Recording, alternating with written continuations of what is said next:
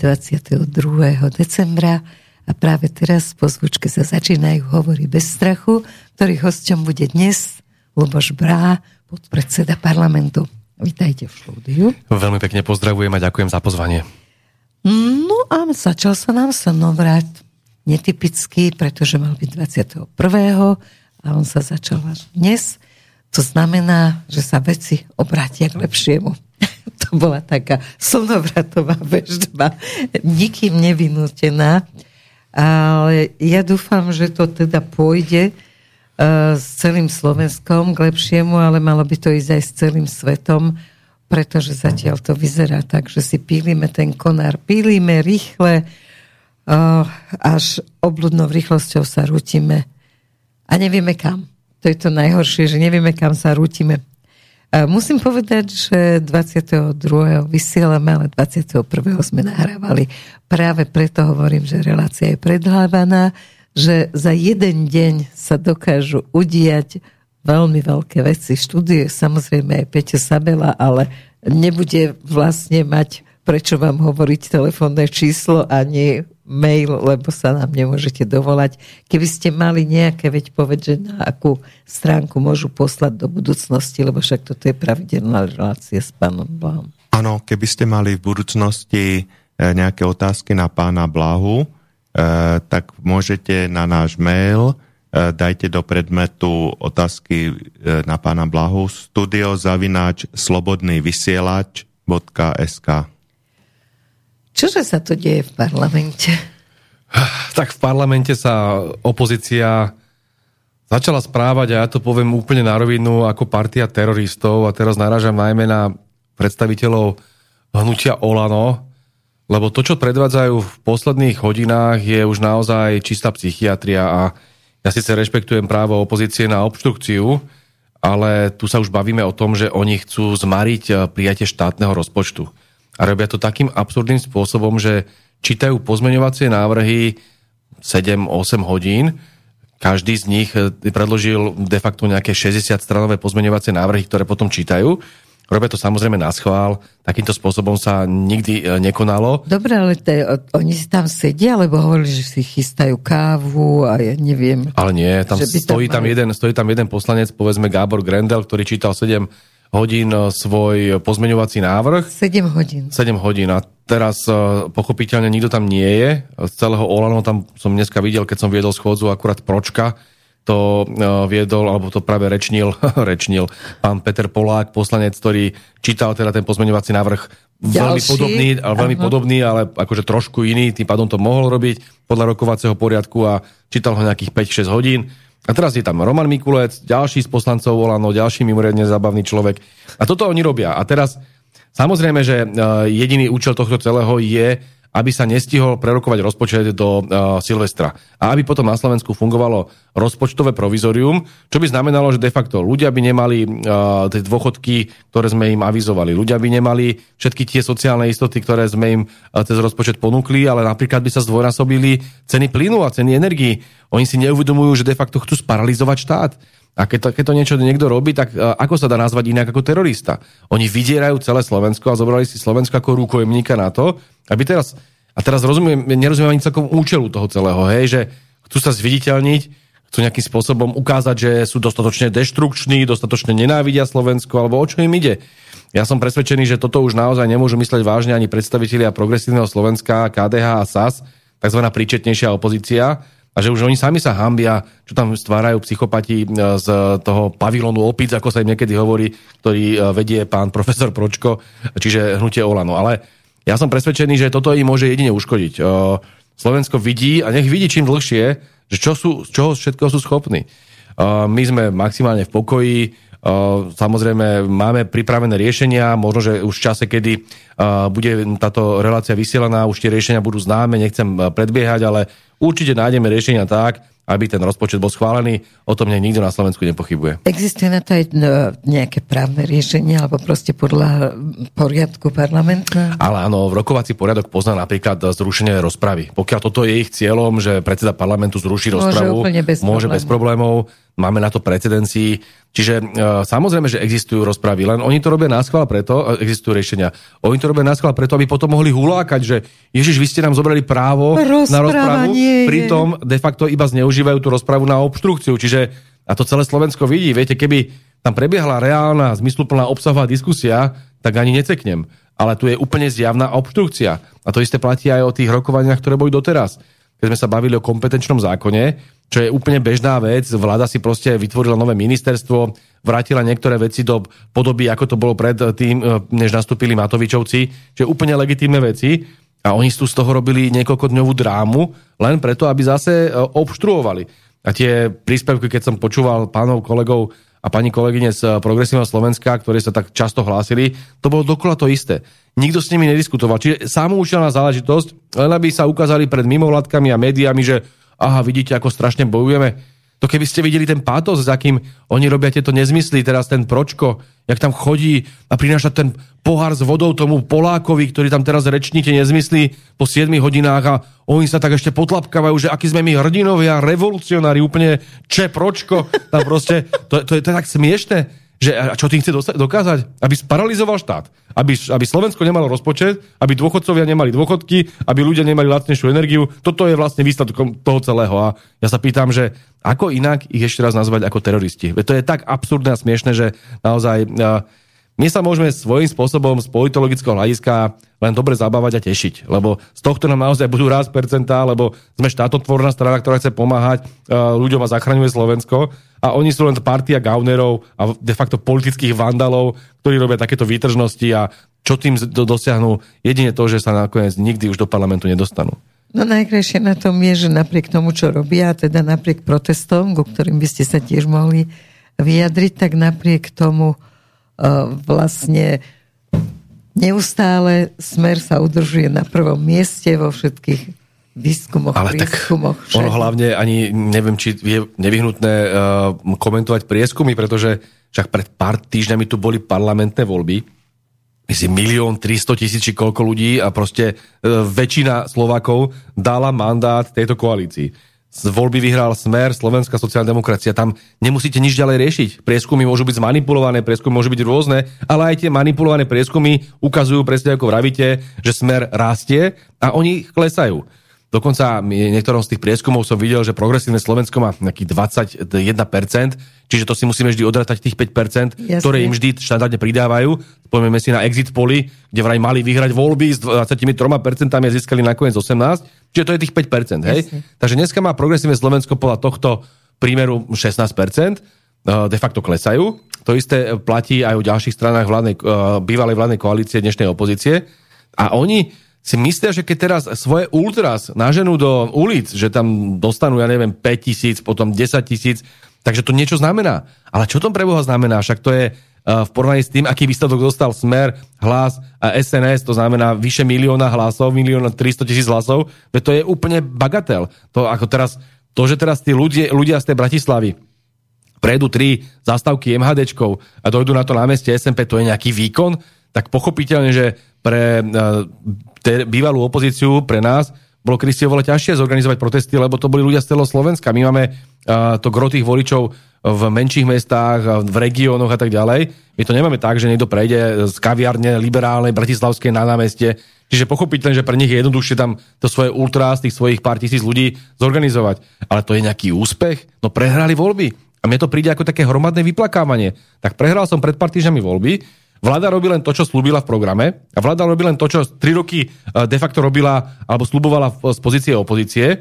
Ideme zrušiť špeciálnu prokuratúru, čo je úplne legitímne, však tu tri roky toho Lipšica a tu jeho partiu kritizujeme a hovoríme o tých zločinoch, ktoré páchajú.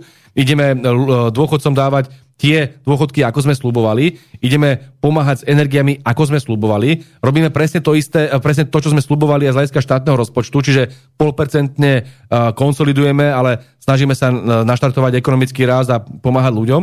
Čiže nerobíme absolútne nič, čo by bolo v rozpore s tým, čo sme uh, slúbili. A oni teraz vyplakávajú, že nevyhrali voľby a teraz hromadne plačú na tých námestiach, hromadne plačú v tom parlamente. Aký má toto zmysel, okrem toho, že by sa na to možno mohli pozrieť nejakí psychiatri, že je tu nejaký traumatizujúci zážitok, ktorý tu má dnešná opozícia. Pre Boha, nech s tým už prestanú. Je to trápne, je to reálne detinské a trápne. Dobre, ale myslíte si, že to organizujú oni, alebo to má nejaké podnety? Lebo veľmi sa to podobá rôznym veciam, ktoré už tu boli organizované. A mnohí hovoria, že cítiť vo vzduchu, že Majdan by mohol nastať ešte ja si pamätám, keď robili ten prvý Majdan, to bolo v roku 2018 eh, po vražde Jana Kuciaka, tak tam bola situácia dramaticky iná v tom, že oni dokázali tlačiť na koaličného partnera, ktorým bol v tom čase Most Hit a cez neho sa im podarilo rozbiť de facto vládu Roberta Fica. Ale my sme dneska za prvé ďaleko kompaktnejšia vláda, za druhé s mandátom, ktorý sme získali pred niekoľkými týždňami, za tretie poučení a skúsení z toho, čo tu už napáchali z hľadiska toho prvého Majdanu.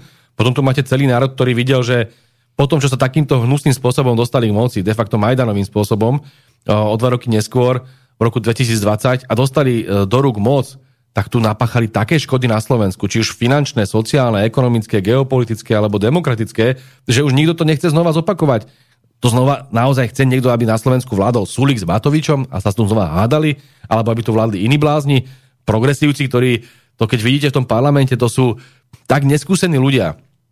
Ja ich nechcem teraz nejakým spôsobom zhadzovať, ale to sú takí puberta, puberťáci. Oni sa tak uh, vytešujú z toho, že niekto z nich povie nejaký prejav, oni sa tam potom chvália hodinu, jak si to tedy Jožo dobre povedal a Ferko, ty si to povedal ešte lepšie a to je úžasné, aký si, aká si krásna Mária. A takéto veci si hovoria, to je jak na nejaké školské olimpiáde. Zažila som to tam, môžem to potvrdiť, lebo by to vyzeralo, že to, to reálne, si. To reálne ako niekde na základnej škole, na prvom stupni, si myslím, že je zhruba tento druh úrovne. A to tam aj vidíte, tam, oni tam sedia ako také, takí, takí žiačikovia a žiačky, hej, že o, pionieri, pionierky, ako kedy si bývalo, s takou ešte takým entuziasmom a takou vervou. No naozaj veľmi smiešne, však napokon ten ich líder Michal Šimečka, to je kapitola sama o sebe, to, to nemá žiadnu charizmu, to nemá žiadnu vyspelosť, to nemá žiadnu štátnickosť. Viete, Ale za to má unikátnu reč s anglickým prízvukom po slovensky a oni to všetci opakujú. Ano. Čiže keď hovoria, tak máte pocit, že nejakí ano. cudzinci došli a, a oni sú z inej Nezorientovaní, áno. áno, ako, a teraz tu niečo. Len no. čo ma na tom najviac štve je to, že oni musia pripustiť, že vlastne máte právo aj na zrušenie prokuratúry, aj na všetky veci, ktoré robíte, ale oni potom začnú hľadať a na základe toho rozdeľujú národ, že začnú hľadať, že prečo tak rýchlo, prečo práve vy, Pročko vymyslel, že máte sa odvolať sám, no, no, sám seba, lebo nevedete schôdzu, ako si ho žela. Proste, že no, na no. takýchto blbostiach, čo sa mi zdá v tomto čase, ktorý nie je ľahký, ktorý všetci žijeme, sa mi to zdá až úplne neférové a neetické. Ono, treba povedať, že nás to nejakým spôsobom neznervozňuje. Je to situácia, ktorú si opozícia takto zvolila a my v pokoji teda no, samozrejme dodržiavame... no a vy ste vyspatí? No takto, samozrejme, no. že je nepríjemné to, že človek musí ponocovať, to je údel už predsedu a podpredsedu parlamentu, ktorí tam musia s nimi sedieť. Je to ako za trest, naozaj no, je asi dramaticky lepšie bežnému poslancovi, Ste ktorý sa môže ísť vyspať, ale, ale to je asi tak všetko, čo nám to spôsobuje. Pochopiteľne je tam tá nepríjemnosť drobná, že je možné, že sa bude rokovať aj medzi sviatkami. To znamená, že človek bude vlastne od rodiny a bude tam sedieť do noci. Ako môže sa to, sa to stáť, ale tak s tým rátame, nie je to žiadna tragédia.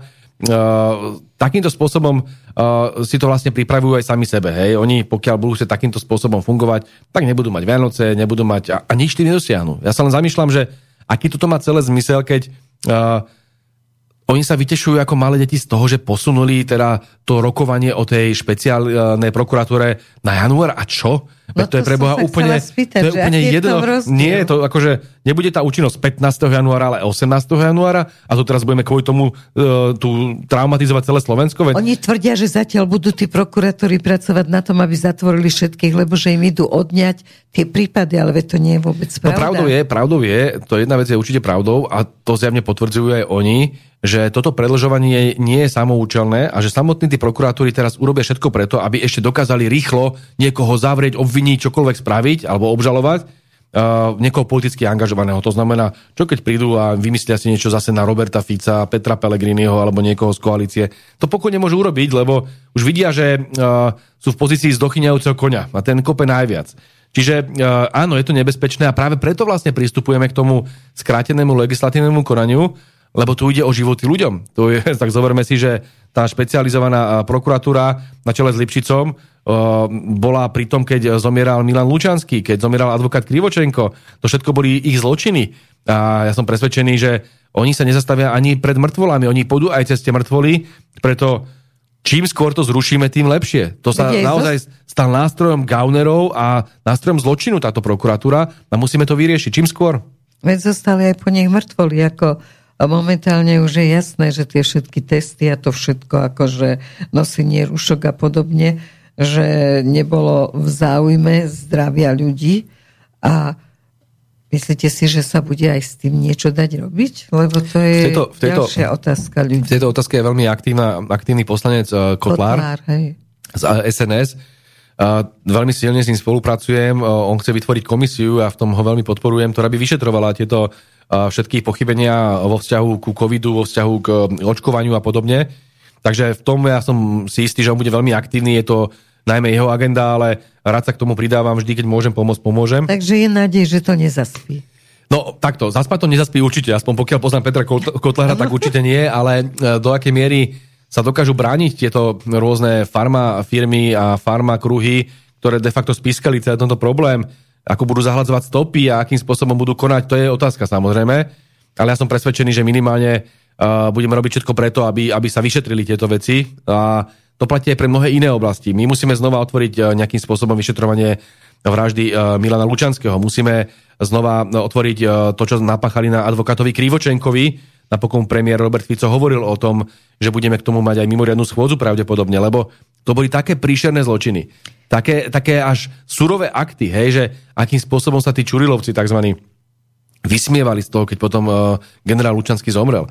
Akým spôsobom de facto mučili tú rodinu a mučili samotných tých väznených, keď im nedávali uh, listy od rodiny, keď tam došlo vtedy tomu samu vyrupnutiu oka, spomeňme si, že no. sa pod kolopapuču údajne, hej, kto tomu verí? Alebo spadol na vozíku Toto v nemocnici. Sú, presne, v tej nemocnici to boli veľmi, veľmi zvláštne veci, to treba celé vyšetriť, preto mnohí ľudia veria tomu, že išlo o vraždu, alebo minimálne o zabitie, a že išlo o niečo, čo potrebovali, aby zapchali ústa e, či už Milanovi Lučanskému, alebo vy, e, vystrašili ďalších. Takže...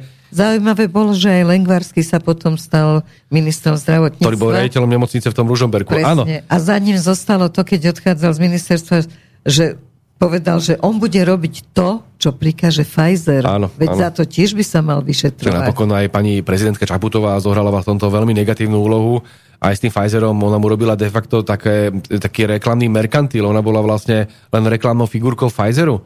A doslova klamala celý národ, že teda očkovanie je sloboda a podobne. Takže určite sa k tomu budeme vrácať. Ale treba v tejto chvíli povedať, že sú dôležitejšie na stole, Ani nie, že dôležitejšie, ale v tejto fáze je prioritou urobiť na úvod najskôr tie opatrenia, ktoré sme slúbili ako prvé. A my sme ako prvé urobili to, že sme zastavili zbranie na Ukrajinu. To bola naša priorita. Ako druhé sme spravili, že sme dôchodcom, tí, ktorí si to zaslúžia, dali uh, teraz uh, tých 300 eur navyše, ale potom dostanú budúci rok tých 606 eur. To znamená plnohodnotný vianočný dôchodok. To už bude euforia. Ja som sa dnes pýtala, keď som si bola vziať dôchodok pani za okienkom, že či sú stále ešte takí zamračení a zničení tí dôchodcovia, keď si tam idú zobrať tie peniažky malé ona, že nie, oni sa naozaj usmievajú, že tak si tu teraz aj hovoríme, že príjemné sviatky a oni sa usmievajú, že aké príjemné, takže to je ako... No chvála Bohu, že, že konečne, konečne dôchodcovia majú aspoň no, trošku dôvod na radosť, lebo to, čo im páchala bývalá vláda, to bolo niečo príšerné, ako sa správala k seniorom. Toto my robiť určite nebudeme a odmietam aj tú úplne absurdnú interpretáciu niektorých médií. Som to naposledy počúval u pána Dírera v teatri, že vraj tým zbudzujeme nenávisť voči seniorom zo strany mladej gener- a strednej generácie, veď to je úplne absurdné. Ja som predstaviteľ mladej či strednej generácie a neviem si predstaviť, že by som závidel dôchodcom to málo, čo majú, však oni žijú v príšerných podmienkách a keď im štát trošku pomôže, a to navyše nie spôsobom, že by sme teraz im dávali nejakú charitu alebo možno. Však toto je pre Boha niečo, na čo si zaslúžia, čo si celý život robili a makali a veľmi dreli na to, aby dneska mali ten dôchodok. To nie je otázka toho, že teraz im niečo dávame. Aby Oni tí dostávajú... mali v čom žiť. A keby týchto seniorov dnešných, tak by tu vlastne na Slovensku nič nebolo. Tak a by som sa stíšil v prípade mladej a strednej generácie, ak má nejaké e, komplexy, a nehovoriť o tom, že my pomáhame aj mladým. No komu išla teraz tá pomoc zo strany štátu vo vzťahu k hypotékám? No asi nie k babičkám a deduškom si hypotéky neverú na, na to bývanie. Hej? Ani by im nedali. Čiže máte, máte jedine mladšiu generáciu, možno strednú generáciu, ktorá navyše asi skôr patrí k tej nižšej strednej vrstve alebo strednej vrstve, ktorá si môže dovoliť vôbec hypotéku, lebo mnohí ľudia chudobnejší žijú veľmi uh, uh, ťažším spôsobom, hej, majú buď podnajmy alebo podobne. To znamená, že pomáhame naprieč spoločenským spektrom všetkým, ktorým sa len dá, ale e, to, že pomáhame seniorom je úplne prirodzená vec a sme to slubovali opäť niečo, čo je legitimné a máme na to mandát. Dobre, ale PSK neustále kričí práve o tom, že si nevšimnete mladých, ale však ten mladý má šancu si zarobiť, môže ísť na brigádu, môže hoci čo urobiť. A navyše, navyše by som povedal, že ak si treba všímať niekoho, tak potom mladé rodiny, to áno, to súhlasím. Lebo keď uh, si spravíte tú rodinu, tak máte ďaleko väčšie výdavky, máte deti, máte ďaleko menej času, menej možností.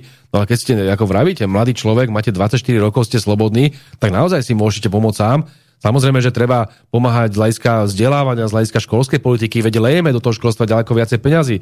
Musíme pomáhať mladým ľuďom aj z hľadiska iných e, možností, ale určite mať dramaticky ťažší život 50 60 ktorý je tesne pred dôchodkom alebo dôchodca, alebo mladá rodina, ktorá e, je teraz v situácii, ktorá je naozaj ťažká pri tej inflácii, pri tých hypotékach a tak ďalej, tak tam musí štát smerovať svoju sociálnu pomoc. Hádam, nebudeme teraz pomáhať nejakému mladému zbohatlíkovi, ktorý teraz, e, alebo nejakému sulíkovi alebo bankám, Viete, to je možno dôležité povedať, že ja keď som počúval povedzme Richarda Sulíka v parlamente, tak uh, pri, uh, pri prejavoch, ktoré sa týkali rozpočtu, tak on nám nadával za to, že sa snažíme získať peniaze pre tých, uh, ktorí sú zraniteľní zo strany bank, veľkých firiem, veľkých korporácií. No a od koho to máme získavať? Že oni majú rekordné zisky, tie banky. Tam tí bankári teraz majú uh, miliardový zisk, a my sa teraz máme akože tváriť skormútenie z toho, že im zoberieme e, nejakú časť toho zisku, však logicky ten štát musí nejakým spôsobom prerozdielovať to, bohatstvo, aby pomáhal tým chudobným.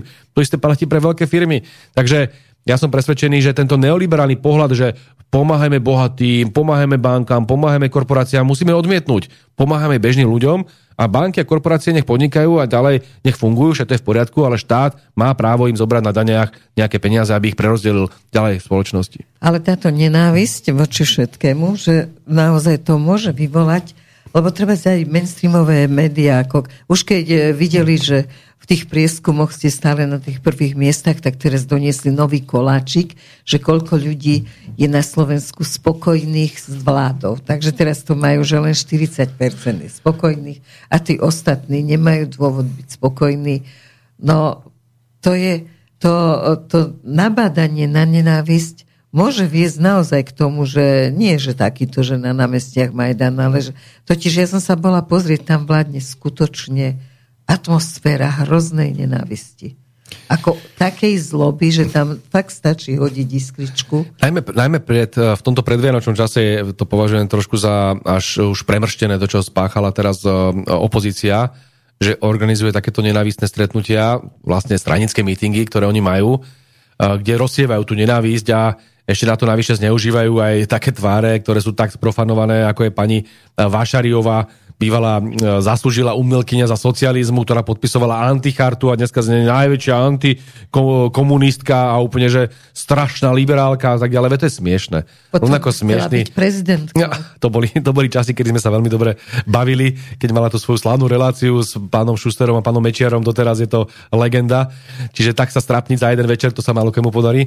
No ale uh, bez ohľadu na pani Vašariovú, teraz naozaj tak nepodstatná, že ju netreba komentovať. Ale... Podstatná je v tom, že v Čechách ju berú a ona chodí ohovárať Slovensko a do Českých. Veľmi hnusným spôsobom. To, čo napríklad po voľbách povedala, že a, ľudia sú fašisti, alebo pred voľbami tuším, že ľudia na Slovensku sú fašisti a podobne, pokiaľ volia legitímne strany, ako je, e, sú dnešnej vládnej koalícii, tak to sú také vyjadrenia, ktoré naozaj nepočujete ani v Šenku po 12. po 15. borovičkách. Čiže treba naozaj zvážovať asi, že e, komu dávajú priestor.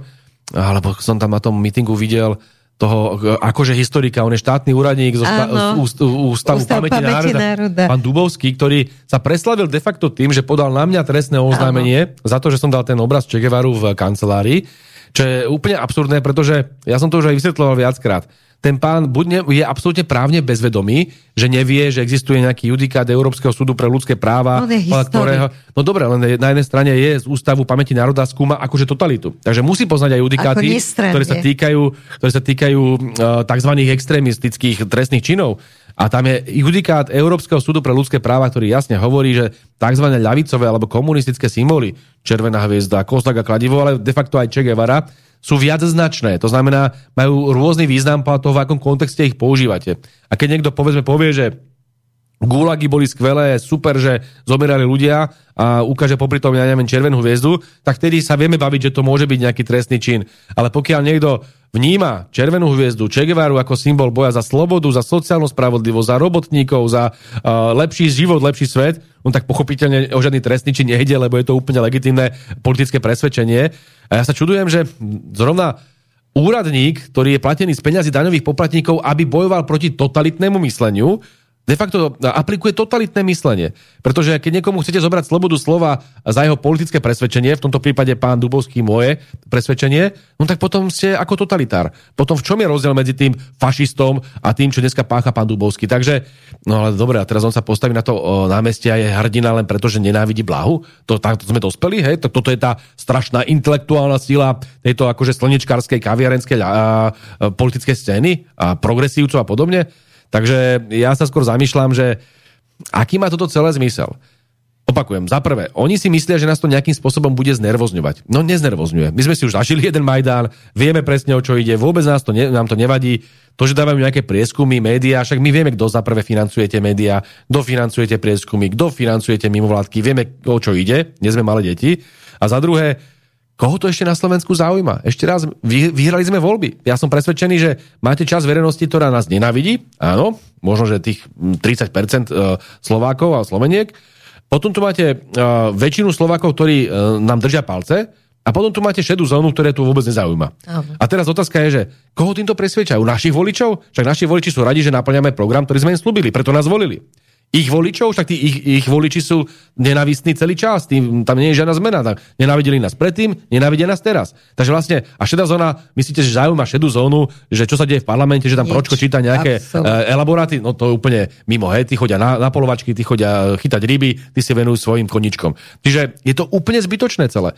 Ale zmíňame tým čas, zavzdušňujú sa tým v médiách, tvária sa v tých komentároch, ako strašne sa hýbe Slovensko. Nič sa nehybe. Ľudia sa tešia na Vianoce, to je celé a už chcú mať pokoj od politikov. Dobre, je to organizované od ale tu myslím, že organizované to je. Ako je možné, že oni sa vedia uh, takýmto spôsobom zorganizovať a uh, tá skupina, ktorá teda prispela k tomu, že ste vyhrali voľby, uh, no, Michal Zeldy teraz robí aj v tejto relácii, budeme mu telefonovať, robiť nejakú petíciu, E, zase za opačnú, ale že ano. netreba ísť na námestia, ale vlastne e, má tam do 6 tisíc hlasov už. Áno, Michal Zoldy ma aj oslovil, že takúto petíciu robí, ja som veľmi rád, veľmi som mu vďačný. Je dobré, pokiaľ sa mobilizuje aj druhá strana, ale tam nie je náš e, nejaký príspevok, to, je, my to, to robia ľudia spontánne a to som veľmi rád, lebo my nemáme teraz dôvod niečo organizovať. Ešte raz, my sme vyhrali voľby, tam už nie je na to nič. To sa môže teraz darmo niekde Šimečka vyplakávať na námestiach, že prehral voľby. No mal ponúknuť lepší výkon a mohol vyhrať tie voľby. No neponúkol, smola, hej. Ale skôr uh, by som odpovedal na tú otázku, ktorú ste veľmi správne položili, že do akej miery to je organizované. A tu treba veľmi jasne povedať a spomenúť si, ako to fungovalo pred voľbami pred voľbami zo zahraničia išli strašidelné tlaky, aký je smer proruský, extrémistický a neviem čo všetko ešte. Čiže je celkom logické, že v zahraničí je veľký záujem na tom, aby sa zbavili novej slovenskej vlády, lebo pochopiteľne nejdeme im po ruke, zastavili sme zbranie na Ukrajinu, e, s Rusmi sa normálne bavíme, nie je tu žiadna nenávisť voči e, východným e, mocnostiam, ako sú Rusko a Čína, takže znervozneli kolegovia na západe. No ale potom organizujú de facto veci, ktoré majú nadnárodný charakter. A to je nielen otázka tých protestov na Slovensku. Jasné, že tento Majdán provinčný nemôže nikam viesť.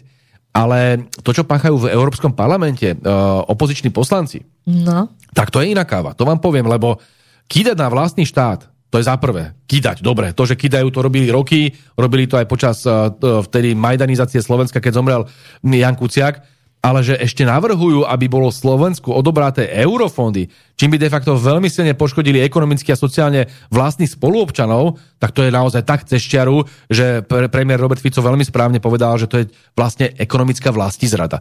A treba si tie mena pamätať. Miriam Lexman, Hojsík, Bilčík, Uh, niektoré tie mená sú až tak neznáme, že už si ich neviem ani vybaviť, ale Štefanec tam je. To sú tí europoslanci za SAS, Progresívne Slovensko a KDH a Olano, ktorí de facto zrádzajú Slovensko. A to treba veľmi jasne pomenovať. Ľudia nech si to pamätajú, lebo o pár mesiacov sú európske voľby. A nech si dobre pamätajú, že v čase, kedy môžeme mať na Slovensku rôzne názory na rôzne témy. Však v poriadku, to, že majú iný názor na špeciálnu prokuratúru, nech sa páči. Opakujem, mohli vyhrať voľby a mohli si ho uchovať. Ale nie je možné, aby sme toto prenášali do zahraničia. Však sa na, musia pozerať na nás, odkiaľ sme spadli aj v tom Európskom parlamente, že prečo teraz riešime nejaký odborný problém, že jedni si myslia, že tu treba mať a druhý, že tu netreba mať špeciálnu prokuratúru na pôde Európskeho parlamentu. Navyše to bolo mimoriadne trápne, že tam zvolili, zvolali uh, ten bod uh, diskusia o Slovensku a bolo tam asi 20 ľudí, z toho 14 Slovákov a ďalších zvyšných kamaráti z Česka, hej, to si zavolali svojich českých kamarátov z tých svojich pravicových strán a to bolo celé. Veď to je úplne absurdné. Ale ubližujú Slovensku. Toto je to, čo vedia najlepšie. Ubližovať Slovensku a robiť zle Dobre, Slovákom. ale vy sa chystáte do Europarlamentu, teda uh, myslíte si, že sa môže niečo zmeniť? Že sa uh, vôbec akože, či je možné zmeniť Europarlament tak, ako bol pôvodne myslený? Čo sa týka e, Európskeho parlamentu, on samozrejme má zmysel v tom, aby sme dokázali brániť Slovensko v takýchto kľúčových témach, ako je, že nám chcú zobrať právo veta, že nás chcú nejakým spôsobom dostať do tých globalistických štruktúr a dostať vlastne e, pod jarmo týchto nadnárodných štruktúr. Ale vo vzťahu k aktuálnym právomociam Európskeho parlamentu netreba nič dramatizovať. Európsky parlament nemôže ani to právo veta zobrať, to by musela urobiť rada a na návrh komisie Európsky parlament nemôže prakticky nič. Oni si budú chrliť nejaké rezolúcie, však poznáte to, oni dokonca dokázali vymyslieť už takú absurditu, že za druhú svetovú vojnu mohlo Rusko, hej, alebo Sovietský zväz. To sme sa také dozvedeli z rezolúcie Európskeho parlamentu. Čiže oni si môžu hociakú sprostosť napísať, vymyslieť, kým tam je tá prevaha, neuveriteľná prevaha slnečkárov, aká tam v tom Európskom no, parlamente je, tak tam môžu robiť takéto nezmysly. Ale práve preto sú kľúčové tie európske voľby, aby tam jednoducho aj tie ľavicové národné sily dokázali zabrať a keď budeme mať potom ďaleko viac kresiel v Európskom parlamente, teraz nemám na mysli len Slovensko, ale aj iné štáty, a teraz zoberte si, ako rastú aj mnohé euroskeptickejšie, to nazvem, strany vo Francúzsku, v Nemecku, v Holandsku a tak ďalej. Však v Holandsku vyhral Wilders, v Nemecku je na čele mm. prieskumov AFD v Taliansku vládne de facto krajná právica. Vo Francúzsku je obrovský, obrovská sila je v Melenchonovi na jednej strane, tej radikálne ľavicovej, na druhej strane tej krajine pravej je Lepenová veľmi silná. Čiže tam keď z každej krajiny tak, takto e, vychádzajú skôr euroskeptické názory alebo antiglobalistické názory, tak potom to sa premietne aj v tom Európskom parlamente a toho sa najviac boja. Ale treba týchto všelijakých hojsíkov, šimečkov, Lexmanové a neviem čo všetko vyhnať e, z toho Európskeho parlamentu a vtedy tam bude dobre. A potom sa môže aj Európa posúvať možno k projektu, ktorý tak uh, silne zdôrazňoval kedysi Charles de Gaulle vo Francúzsku, slávny štátnik, ktorý hovoril o Európe národov, čo je úplne iná predstava, ako je európsky superštát, ktorý vás de facto rozomelie, zoberie vám právo veta a Slovensko bude len nejaká geografická machulka na mape, ale my musíme mať suverenitu. O tom vždy hovoril de Gaulle. A nemôžeme byť len pudlíci Spojených štátov amerických vo vojenskej oblasti. Aj tam bol de Gaulle veľmi vplyvný a preto sa vôbec nečudujem, že keď spomínal teraz eh, ruský prezident Vladimír Putin eh, Roberta Fica a Viktora Orbána, tak ich prirovnal práve k tomu Šárlovi de Gaulleovi, k tomu, že obhajuje národnú suverenitu alebo obhajujú aj oni tú národnú suverenitu a národné záujmy. Toto sú veci, na ktoré treba pamätať a v tomto musíme byť veľmi silní. Je nebezpečná, ale je Eurokomisia teda. Áno, len Eurokomisia nie je volená uh, spôsobom, že by uh, tam ten dotyčný eurokomisár mal zastupovať národné záujmy, alebo že by nejakým spôsobom no. de facto mohol zastupovať. To je vyslovene tam eh, ten eurokomisár, v našom prípade je to pán Ševčovič, eh, zo zákona alebo z princípu nesmie zastupovať národné záujmy. To je de facto nadnárodný orgán, ona je tak vytvorená, že ona musí zastupovať eh, záujmy Európskej únie ako celku. A ako náhle by povedzme Ševčovič preukázateľne zastupoval záujmy Slovenska, tak je odvolateľný aj človek, ktorého zničia. To nemôže urobiť. To je komisia. Svojím spôsobom takto je nastavený aj ten Európsky parlament, že to má byť nadnárodný orgán, ktorý zastupuje e, Európsku úniu, že tam neviete nejakým spôsobom toho európskeho poslanca prinútiť, aby nebojoval za svoje Zase. národné záujmy. Hej? Čiže e, čo v prípade komisára viete urobiť? Tam ho viete aj odvolať a reálne, reálne ho viete politicky zlikvidovať. Takže treba si to vedieť rozlíšiť, ale kľúčová je rada aby uh, teda posluchači, ktorí nepoznajú štruktúru Európskej únie, ani sa im nedivím, je to veľmi komplikované a úplne zbytočne komplikované. Existuje Európska rada a Rada Európskej únie. Európska rada je de facto ten summit, sa to tak hovorovo hovorí, kde chodí premiér, stretne sa tam s tým prezidentom Macronom a s tým kancelárom Scholzom a s tými ďalšími. Toto sú tie summity, ktoré udávajú ten hlavný politický tón. Tam sa nikdy nepríjmajú nejaké že smernice, nariadenia, tam sa skôr príjmajú také, že komunike, že čo sa asi tak zhruba bude diať, ako má Európska únia postoj, skôr politicky. Ale je to veľmi dôležité, lebo to nastavuje tie parametre do budúcnosti. Potom máte tu Radu Európskej únie, to sú tí ministri, Rada ministrov povedzme, máte Radu Európskej únie o vnútre o polícii. Tam chodí, povedzme, minister uh, obrany, uh, teda minister vnútra Matúš Šutaj Eštok, alebo tam bol v minulosti Robert Kaliňák a tam zarezal tie kvóty na migrantov, spomente si. Tam sa tie rozhodnutia príjmajú. To je veľmi dôležité. Rada ministrov.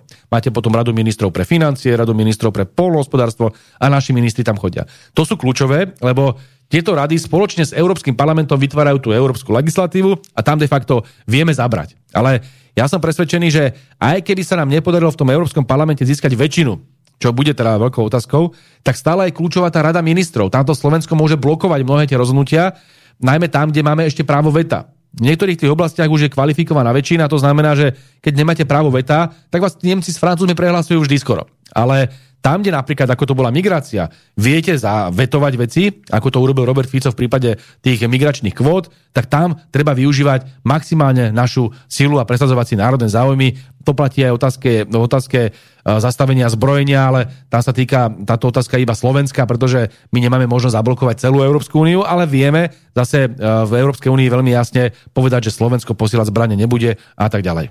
Chystá sa čo vám vyčíta Milan Uhrik, že ste sa tam nezúčastnili, teda poslanci za ľavicu sa nezúčastnila práve v tom, keď sa hovorilo o tom, že by mala sa vlastne zmeniť Európa na federáciu. To je to právo veta, ktoré nám chcú zobrať. A to je ešte takto. ho chcú aj zobrať. No ono je, to, ono je to trošku komplikovanejšie. Ja teda neviem, aké, aké dôvody viedli k tomu naše uh, europoslankyne, aby neboli na tom hlasovaní, ale myslím, že to vysvetlovali, že tam bol nejaký pohreb, nejaké vážne zdravotné dôvody. No museli to byť veľmi vážne dôvody, lebo inak by tam samozrejme mali byť. A určite by hlasovali proti tomu, aby teda Európsky parlament chcel do budúcnosti zobrať to právo veta. Tam sme na jednej lodi. Tam ani tie hlasy nerozhodovali, lebo tá väčšina bola uh, väčšia, aj keby tam tie pani poslanky neboli. Takže uh, len pravda, pravda je, že, že uh, určite aj do budúcnosti treba zabezpečiť všetko preto, aby tam poslanci Smeru vždy boli v takýchto kľúčových rozhodnutiach. No ale zase na druhej strane netreba to nejak extrémne dramatizovať, pretože Európsky parlament iba otvoril diskusiu o tom, že by tá, uh, jak to nazývate, federácia, alebo teda odobráte toho práva veta, bolo vôbec ako témou. Bolo témou v tom Európskom parlamente. Aj keby teraz bolo niekoľko mesiacov, on to otvoril tú diskusiu, ano. niekoľko mesiacov bude teraz prebiehať diskusia a aj keby teraz po tých niekoľkých mesiacoch či rokoch ten Európsky parlament schválil, že áno, my, Európsky parlament, sme za to, aby tu bolo odobraté právo veta, tak stále to musí schváliť rada, ten summit, to znamená, tam by musel aj Orbán, aj Fico, aj všetci tí, ktorí sú skeptickí voči tomu, toto nie je len Maďarsko a Slovensko, to je Holandsko, to je Dánsko, čiže to je ako to, to by naozaj neprešlo len tak ľahko.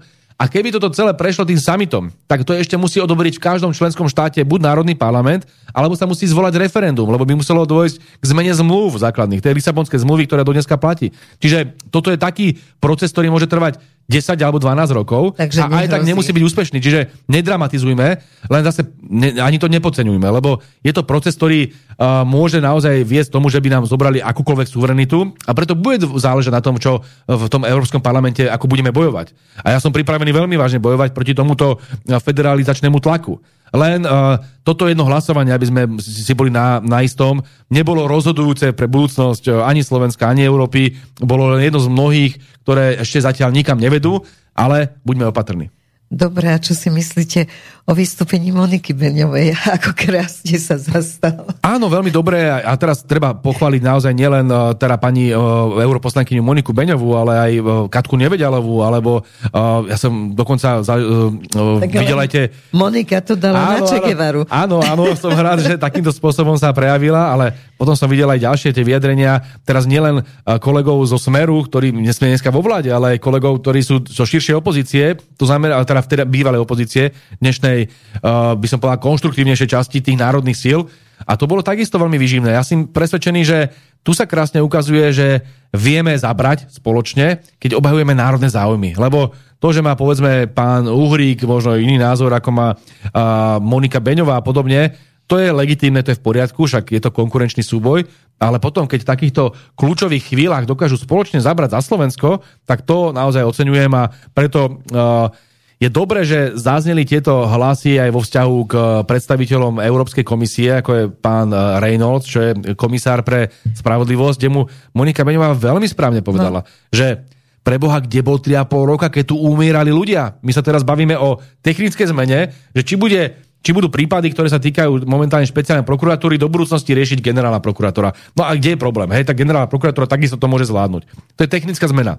Ale v minulosti zomierali ľudia, ako bol Milan Lučanský. V minulosti prenasledovali opozíciu. Však zoberte si, že za usporiadanie niekoľkých tlačových konferencií ohľadom korupcie alebo daňových podvodov e, Kisku a Matoviča chceli zavrieť Roberta Fica a Roberta Kaliňáka de facto dali aj do väzby na nejaký čas. Čiže alebo zoberte si, čo spáchali na Davidovi Lindnerovi, Tiborovi Gašparovi, opakovane, hej, že tí ľudia boli nezákonne vo väzbe rok alebo vyše roka, kde, zomreli, kde prišli o čas života to sú ľudia, ktorí majú malé deti a tak ďalej, alebo malé vnúčata, nevideli tie vnúčata, nevideli tie deti, zobrali im niekto rok života bez rodiny a teraz oni sa tvária, že to je to isté, ako že my sme sa rozhodli zmeniť uh, fungovanie špeciálnej prokuratúry. To je úplne absurdné a ten cynizmus Európskej komisie a Európskej únie v tomto prípade je do očí bijúci. Tak oni v situácii, kedy sa tu naozaj porušoval právny štát a kedy sa zneužívala špeciálna prokuratúra na čele s politikom Lipšicom na perzekuovanie opozície, tak vtedy boli ticho, vtedy absolútne necekli, ale dneska sa tvária, že je problém, pokiaľ my legitímne na základe výsledku volieb ideme vytvoriť model, ktorý je navyše väčšinový v Európskej únii. To je úplne najkrajšie, že tu zrazu Európska únia má problém, že my ideme zrušiť špeciálnu prokuratúru v raj, a pritom špeciálna prokuratúra funguje asi v jednej alebo dvoch krajinách Európskej únie, myslím, že v Rumunsku, že wow. To, ako teraz, tak nech si ho aspoň zriadia inde, keď nás chcú kritizovať, hej, lebo je trápne dosť, keď nemáte sám špeciálnu prokuratúru, ale kričíte, že ju Slováci nemajú mať, hej. Veď to je úplne, ale Dobre, úplne bizarné. Ale poďme do hĺbky. Prečo tak veľmi záleží na tom, a teda aj z rôznych diplomatických kruhov, vy máte určite tiež informácie a ja, že proste oni budú bojovať za to, aby tam Lipšic zostal. Prečo? Ten Lipšic je tak kľúčový, prečo naozaj je dôležité ťahať ľudí na námestia, vytvárať nenávisť, už pomaly sa budeme byť navzájom. Prečo ten Lipšic? Úprimne vám poviem, že to je iba zámienka. Toto je iba zámienka. Nikto, nikto ani v celej Európe nerieši žiadneho Lipšica, nerieši žiadnu špeciálnu prokuratúru. Toto naozaj nikoho nezaujíma. Uh, oni si vytvorili zámienku na to, aby mohli uh, kopať do novej vlády ten dôvod je podľa mňa ten, že do, nová vláda... Ale ide o zničenie novej vlády. Áno, ale ten dôvod nie je ten, že ideme meniť špeciálnu prokuratúru, to ale to, že zastavujeme zbranie na Ukrajinu a to, že sme sa ne, nepoddali tomu rusofobnému a militaristickému tlaku, to je celé. Tak viete, keď počúvajú od Roberta Fica že budeme prešetrovať zločiny farmafíriem a to, čo sa dialo ohľadom covidu. Keď počujú od Roberta Fica, že zastavíme zbranie na Ukrajinu a nebudeme tu podporovať vojnu, no tak všetky tie ich záujmy, ktoré sú dneska kľúčové v celom tom západnom svete, čiže farmabiznis a zbrojný biznis, no tak pochopiteľne sa cítia byť ohrozené. Alebo cítia, vidia, že tam majú nejaký zádrhel, že majú nejaký problém. No a teraz Samozrejme potom oslovili túto miestnych provinčných svojich tajtrlíkov, tým povedali, tak využijeme teraz ten problém s tou špeciálnou prokurátorou, oni sa spýtajú, že ako špeciálnou, čo tu trepete. Tak teraz im vysvetlili, že tu máme nejakého Lipšica, že to je síce politik, ale teda prenasledoval síce tú bývalú opozíciu a zabil zo pár ľudí, ale to nevadí, veď je to ako, že budeme z neho robiť hrdinu. Oni pozerajú na nich, že čo si sa zbláznili, ale dobre, tak asi viete lepšie. A teraz roztočili tento kolotoč. Ale to vôbec nesúvisí so špeciálnou prokurátorou.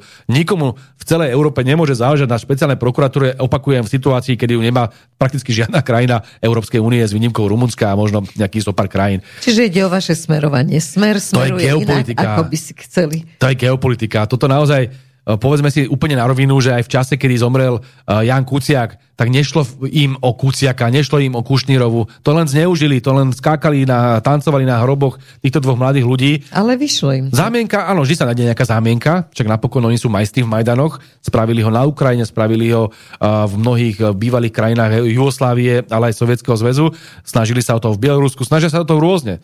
Otázka je, ako sa k tomu postavíte. Buď sa k tomu postavíte ako Viktor Orbán, ktorý mal takisto mnoho pokusov o Majdar a pevne ostal. Alebo sa k tomu postavíte ako povedzme na Ukrajine, že sa im to podarilo vtedy tú Janukovičovú vládu zničiť. My sme sa k tomu pochopiteľne nemohli postaviť v roku 18 inak, lebo sme mali koaličného partnera, ktorým bol Most Hit, ktorý to de facto celé zlikvidoval. Ale dnes nevidím jediný dôvod, aby sme boli čo je len trolinku nervózni, lebo máme veľmi kompaktnú koalíciu a takisto aj Smer, aj Hlas, aj SNS vedia, že toto je celé zorchestrované len preto, lebo nás chcú oslabiť. A my nemáme jediný dôvod, hlavne niekoľko týždňov po voľbách, keď si naplňame vlastný program, aby sme čo len trošku uh, cítili akékoľvek znepokojenie. No ale mainstream neustále tvrdí, že Danko teda môže v hoci ktorom okamihu zrušiť koalíciu lebo on chce iné veci ako vy. To nie je celkom pravda. Ja, ja s Androm Dankom vychádzam veľmi dobre a pravidelne sa rozprávame. Andrej Danko a Robert On Fico aj verejne hovorí, ako veľmi vás podporuje. Áno, ale aj Robert Fico to veľmi, veľmi dobre povedal, myslím, že teraz v teatrojke, keď bol pred pár dňami, že Andrej Danko veľmi dobre vie, čítať politiku a vie, že v niektorých veciach sa musí nejakým spôsobom odlišiť. Lebo však yes. by ho to zomlelo. Pochopiteľne Samozrejme. majú 5,6% z volieb, tak pochopiteľne musia sa snažiť hľadať nejaký rastový potenciál. Takže niektoré veci pochopiteľne zdôrazňuje a niekedy ukazuje iný názor. Ale to je úplne prirodzené. Ja si tiež nemyslím, že nevyhnutne ja by som sa mal teraz stať, e, povedzme, politikom typu Petra Pellegriniho alebo Peter Pellegrini politikom typu Luboša Blahu. Každý máme svojský uh, spôsob, ako robíme politiku a takisto ho má Robert Fico a Andrej Danko. Treba uh, tú rôznorodosť vítať. Treba to vítať. Na druhej strane situácia, kedy t- musí koalícia zabrať, tam sme maximálne jednotní a tam nevidím ani náznak nejakého iného hlasovania alebo nejakého rozbijania koalície. Čiže to, že má Andrej Dankov niekedy trošku iný názor, je úplne v poriadku a úplne to rešpektujeme. Ďalšia vec, čo ľudí štve, je to, že sa dávajú peniaze na rôzne, no mimo vládky získali cez Odora veľkú kopu peňazí. Uh, vy ste o nejakom drakovi písali. Drak, to je tanec, transexuálny tanec. To je, ja som, keď som o tom čítal najskôr v štandarde, myslím, to, to ja som skoro myslel, že, že skolabujem.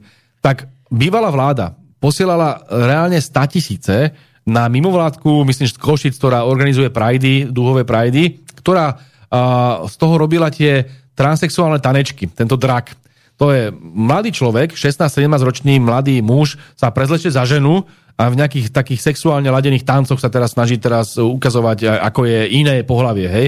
Veď to je tak absurdné, že toto platí Európska únia a navyše slovenský štát. Teraz samozrejme už to ne, neplatí, ale uh, počas bývalej vlády to tak bolo. A navyše po voľbách na Slovensku 28. Uh, septembra ešte 3 dní na to, alebo 4 dní na to, kedy už vláda Ludovita uh, Odora vedela, že nebude ďalej vládnuť, nemala žiaden mandát, to už bolo naozaj po voľbách, 3-4 dní, im poslali, myslím, že nejakých 200 alebo 300 tisíc.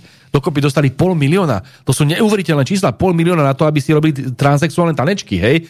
A teraz neboli peniaze na Maticu Slovensku, neboli peniaze na seniorov, neboli peniaze na zväz protifašistických bojovníkov a podobne, hej? Ale na transexuálov áno. Na propagáciu transexuálov. Ja som presvedčený, že takéto veci musíme odhalovať, možno, že aj prešetrovať, do akej miery to bolo všetko v súlade so zákonom a zároveň brať na zodpovednosť práve progresívnu progresivistov, ktorí toto podporovali. A to nebolo otázka iba progresivistov, lebo uh, išlo o Čaputovej vládu, pochopiteľne v prípade pána Odora. A toto im prideloval, myslím, minister Butora, ktorý teda všetci vieme, že má veľmi blízko k progresivistickým myšlienkám a to boli aj ministri z Olano, pani e, ministerka kultúry Milanová posielala týmto transexuálom obrovské peniaze. To isté platilo Grelingovi, tam to až také prekvapenie nie je. A to isté platilo aj o uh, pani Kolikovej, kde rovnako v prípade Sasky slnečkarskej strany nie je prekvapujúce, že podporujú transexuálov. Ale Matovič, ktorý sa hrá na konzervatívca, posielal peniaze na transexuálne tanečky, tomu gratulujem naozaj. Takže uh, robili sa strašné veci, a na peniaze na ľudí nebolo, ale na transexuálne nezmysly áno. A toto my musíme jednoznačne odsúdiť. Mne sa páči, ako sa tvária všetci v tom parlamente v tých svojich prejavoch, ako keby oni neboli v tej minulej vláde. Nikto. Tam vlastne nikto z nich nebol. Viete, uh, ja len tak stále rozmýšľam, že či im to nejakým spôsobom môže politicky pomôcť. Lebo stále tam tá emocia je z volieb. Ešte by som ako tak rozumel, že už tri roky prešli po voľbách, ľudia sú možno sklamaní z nejakej politiky vlády, dajme tomu, že sa stala nejaká kauza a na, na základe tej kauzy, že sa niekto niečo, niečo akože ukradlo alebo sa zle um, predalo a podobne, sa teraz zorganizujú masy ľudí a protestujú. Tam to má nejakú váhu, to si viem predstaviť. To by bolo zmysluplné politicky. Ale ešte raz, my sme pár týždňov po voľbách, kde dostala vláda velikánsky mandát, robíme len vlastný program, čiže oni mobilizujú ľudí, na základe toho, že my naplňame program, na ktorý máme mandát z volieb. To nedáva absolútne žiaden zmysel, ale absolútne, hej. Oni nevedia presvedčiť nikoho na tú svoju bublinku. A opakujem, je jedno, či tam je 10, 15, nech tam dovlečú aj 120 tisíc ľudí. Je to úplne jedno, lebo my máme mandát od milióna a 300 tisíc ľudí. A druhá vec je, keby sme my teraz mali za sebou nejaký strašný škandál, tak opakujem, že môže sa stať, že uh, by bola nejaká také podozrenie z korupcie a na základe toho by mobilizovali svojich ultras ale pre Boha ešte raz, na také toho, že my naplňame vlastný program, ktorý sme slubovali vo voľbách, oni teraz organizujú Majdany, to, to znamená, že nevedia rešpektovať demokraciu. To je celé. Nevedia rešpektovať, že uh, prehrali vo voľbách. No ale nevedia byť ani slušný, lebo to, čo sa deje v parlamente, vraciam sa k tomu, je to naozaj nechutné.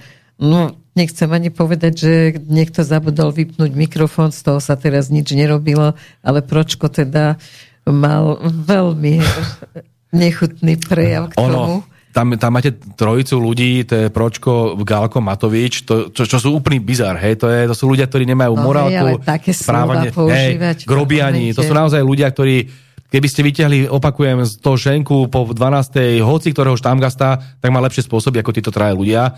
Len do, otázka veľká je, že do akej miery sa s nimi špiniť.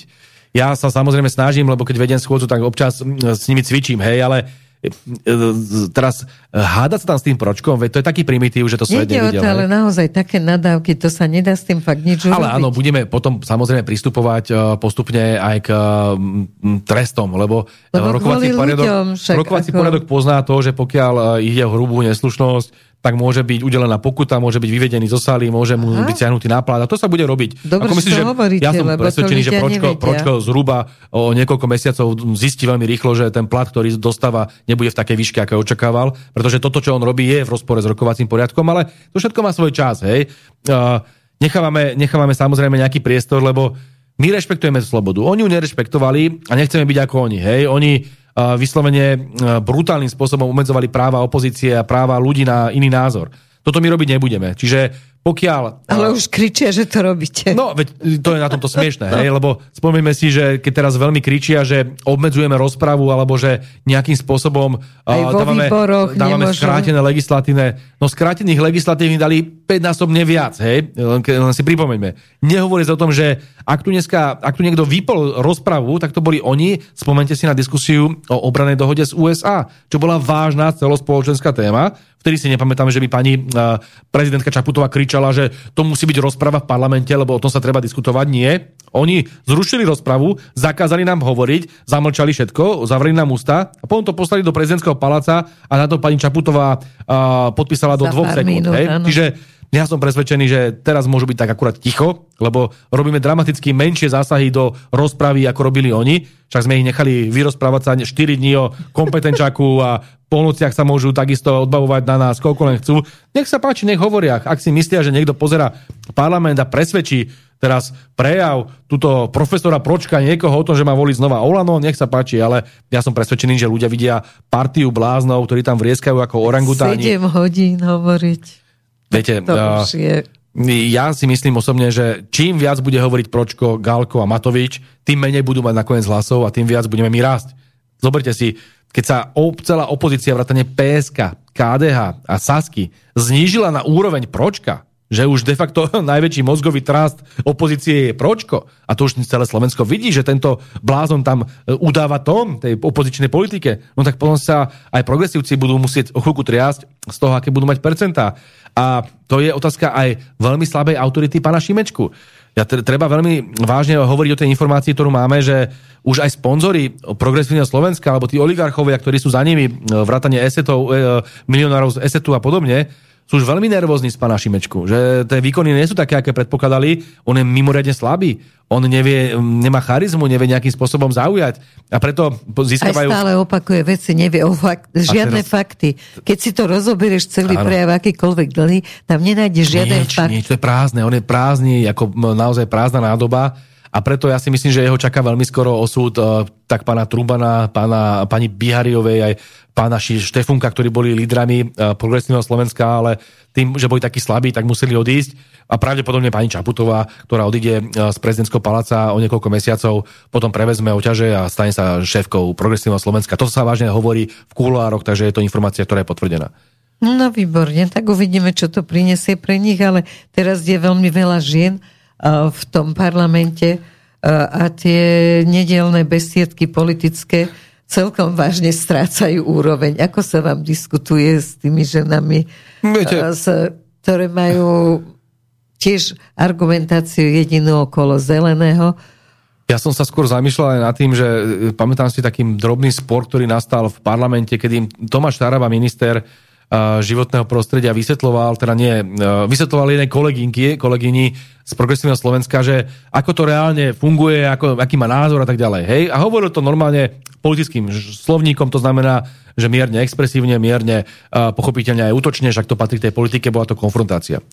A ona sa zrazu jedna tá poslankyňa postavila, že že čo si to dovoluje aplikovať na ženy taký nejaký povýšenecký postoj a že, že čo si to dovoluje voči ženám a že to je prejav nejaké mizoginie, nenávisti voči... A takéto nezmysly.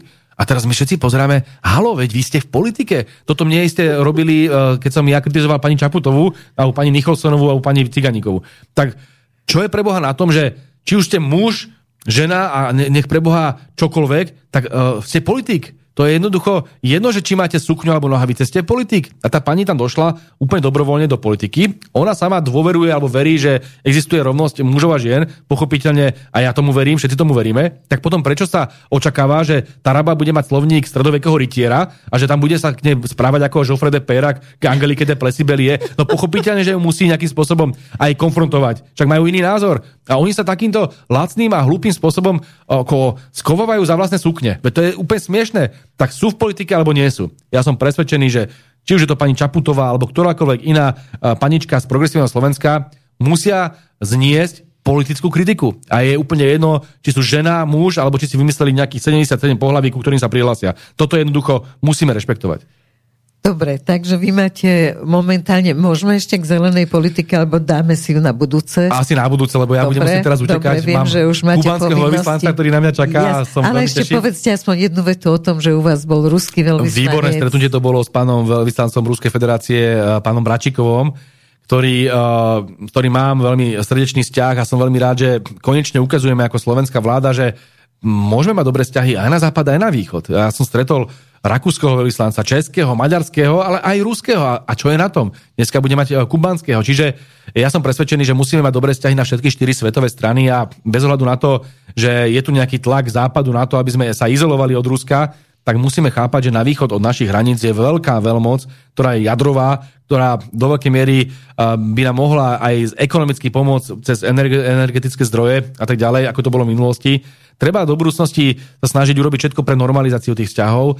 Navyše, a to sme o tom veľa hovorili aj s pánom veľvyslancom Bratčikovom, je tu tradícia toho, ako si vážime to, že nás oslobodila Červená armáda a najmä ruský národ si veľmi veľa vytrpel, teda najviac v druhej svetovej vojne a že nás oslobodili od fašizmu. No my musíme robiť maximum preto, aby sme tie pamätníky našim osloboditeľom uchovávali v tom dobrom stave, aby sme ich renovovali, aby sme aj spoločne vzdávali hold našim osloboditeľom. To sú veci, ktoré jednoducho nemôžu prestať len preto, že sa Západ rozhodol ťahať sa k ruským hraniciám, expandovať prostredníctvom NATO a de facto vyvolávať takéto vojenské spory. Toto musíme odmietnúť a Rusko nie je náš nepriateľ, toto musí zaznieť veľmi jasne. No hej, len ľudia sa pýtajú práve na to, že či si uvedomujú Rusi, že tento národ nie je protirusky, že to je len teda tá hrstka, ktorá to má vlastne Ale oni zase príkazom. čítajú tú zahraničnú politiku a geopolitiku, myslím si, že dramaticky ešte hĺbšie ako my a ako mnohí iní ľudia, alebo možno menšie národy.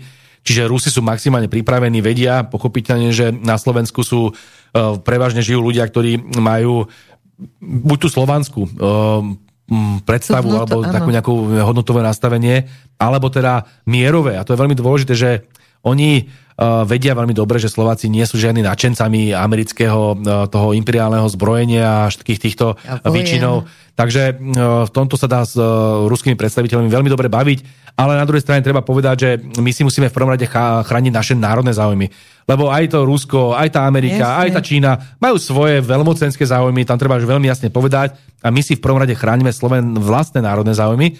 A v tomto smere je naozaj do veľkej miery inšpiráciou aj Viktor Orbán, pretože on takisto teraz sa nehádže o zem pri každej téme. Hej, niektoré témy nemôže vyhrať, niektoré témy môže vyhrať, on si musí chrániť najmä tie národné záujmy. A to robí aj Robert Fico v Bruseli. V tých témach, kde nevie vyhrať, tak to vie zremizovať, ale v tých témach, kde musíme zabrať, ako bolo povedzme to, že sme zastavili tie dodávky zbraní na Ukrajinu, alebo zastavili tie migračné kvóty a tak ďalej, tam naozaj zaberie vždy a na to sa môžeme spolahnúť. To bol Ľuboš Blaha, podpredseda parlamentu. Ďakujem za návštevu. A som veľmi vďačná za to, že ste dodržali to, čo ste hovorili, že aj po voľbách sa budeme stretávať tak ako pred nimi. Samozrejme, budem sa vždy veľmi tešiť na naše rozhovory a myslím, že o mesiac sa uvidíme znova, tak to už bude, dúfam, že schválená, a schválené aj zrušenie už e, Lipšica a jeho partie a budeme sa môcť baviť o ďalších veciach, ktoré pripravujeme, najmä riešenie e, inflácie a riešenie veľkých, e, vysokých cien potravín. To všetko sú naše priority, takže spoločne ďalej bojujeme. Ďakujem pekne. Vďaka, my sa budeme, e, teda pokúsime sa dovolať Michalovi Zeldimu, aby nám povedal uh, práve o tom, akú petíciu prichystal. Áno, počujeme sa, pozdravujem z Kisúc, zasnežených Kisúc. Áno, máte snehu, to je fantastické. My by sme sa tešili, keby sme na Vianoce mali. Michal Zeldy, povedz teda o sebe zo pár slov, ty môj bývalý sused, o tom, že vlastne prečo, čo, čo, ako sa aktívne zapájaš do života spoločenského a prečo vlastne organizuješ tú petíciu, ktorá má už, a teraz ty dopovedz, koľko ľudí už podpísalo a kde a ako ju podpísať môžu. No, je na stránke petície.com. Posledne, keď som sa díval, blížilo sa to k 6 tisícom, takže nejaké to námestie, ak by sme to rozložili na plochu za námestia, tak by to asi aj bolo. No a prečo? To je taká otázka, už u mňa aj taká skoro až zbytočná, pretože ja vlastne toto robím desiatky rokov. Ja som napísal mm, veľa správ, situačných správ o stave demokracie, dodržiavaní ľudských práv. Spomínam si, že už v roku 2000 som napísal takú veľkú správu o tom, ako vyzerá demokracia a dodržiavanie ľudských práv. To bolo v roku 2000 e, dva roky po, po voľbách v roku 1998. No a takisto to išlo do zahraničia, v, angličtine, v angličtine to všetko bolo do zahraničia, na zahraničné veľvyslanectvá v Bratislave. A len taká kuriozita, vtedy prišla taká zaujímavá reakcia z Ameriky, e, keď ju citujem, ako si ju pamätám, ako bola, do frasa, tak my sme si mysleli, že keď sme odstavili Mečiara, už je všetko v poriadku. A ono je tam stále bordel. Takže e, e, ja som vždy poskytoval taký, taký protihlas, opačný hlas. Veď vtedy boli internovaní novinári z televízie na 27. poschodí. Osmom, hej. No, to bolo po voľbách vtedy. Čiže odo mňa, ja som, sprac- ja som vypracoval takú istú správu, ako napríklad, povedzme, americké ministerstvo zahraničných vecí zvykne vypracovávať výročne o stave demokracie ľudských práv na svete. No tak ja som urobil svoju správu veľmi podobnú, aj štrukturovane podobnú a neviem prečo nie. Prečo neurobiť, nenapísať vlastnú, vlastnú správu. No dobre, tak momentálne pracuješ na čom? Okrem tej petície. A keby si nám tak povedal zhruba uh, stav právny stav, lebo demokracia je taká troška, vieš, no taká, že v podstate nikto netuší, čo to je, je to chiméra. Tak keby si povedal z tvojho pohľadu demokracia a ako vidíš momentálne právny stav, pretože na tých námestiach sa nám snažia sa nás snažia presvedčiť, že unáša nám niekto právny štát. Tak to okomentuj. No, právny stav. My máme ústavu, tá myslím si, že tá platí. Tu boli legitímne demokratické voľby, ich výsledok je známy, vznikla, bola založená alebo podkladala sa existujúca vládna koalícia. Takže právny stav z tohto hľadiska situácia je podľa mňa štandardná. Nie je štandardné to, čo sa tu robí pár, doslova pár týždňov po demokratických a platných regulérnych voľbách.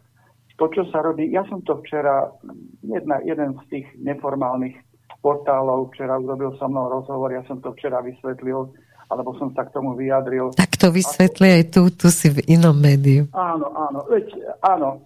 E, je to vlastne čosi tak niečo neuveriteľné, absurdné, by som povedal. E, je to ale aj veľmi amatérske.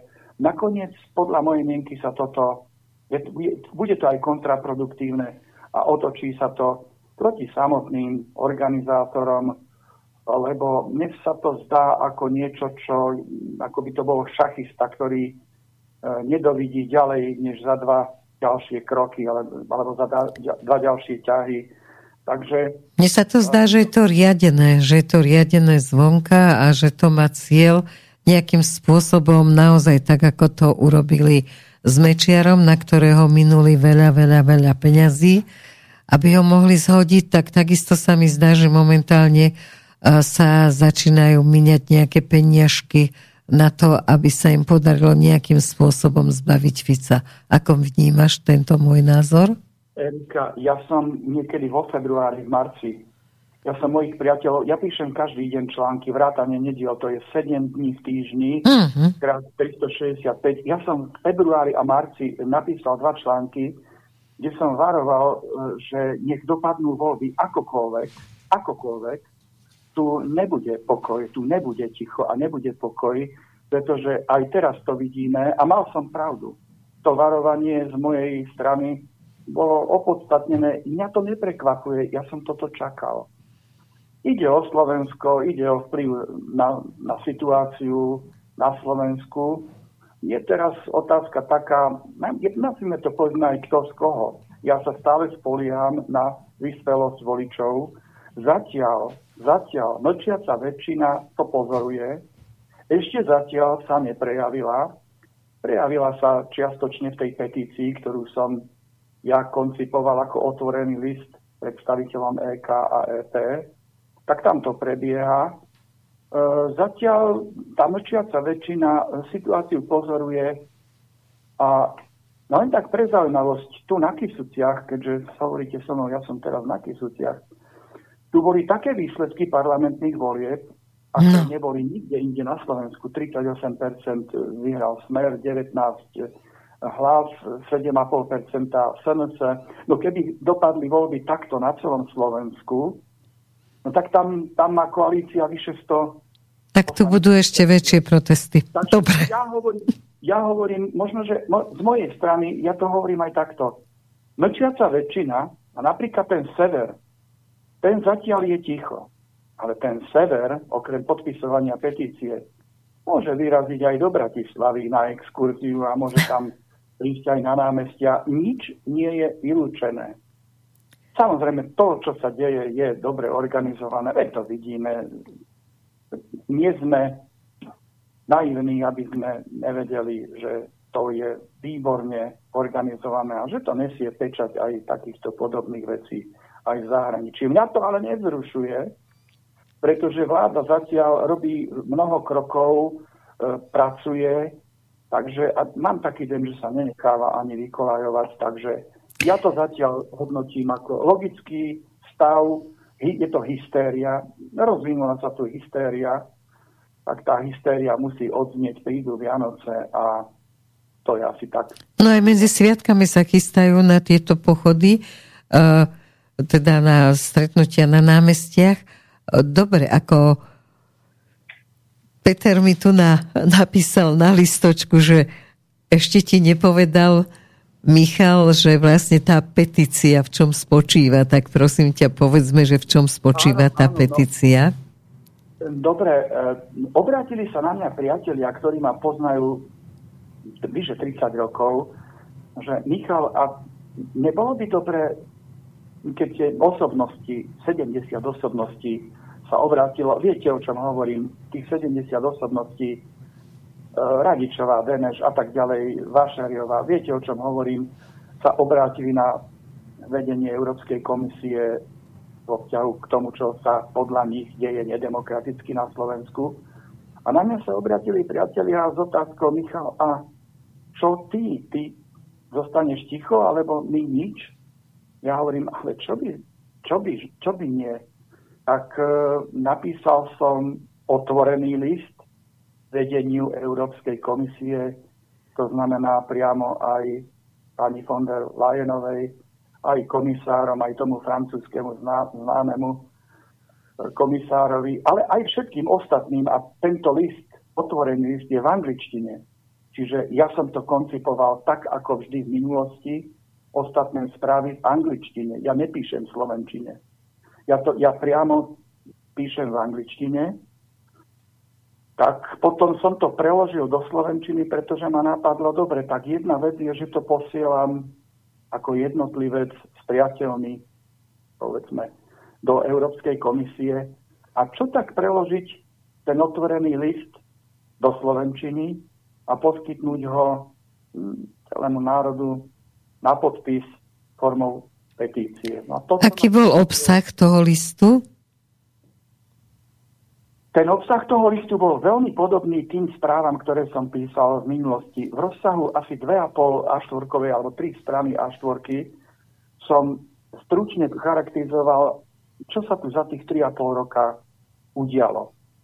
No, tak skús, skús to skrátiť a povedz, aby sme vedeli, čo máme podpisovať.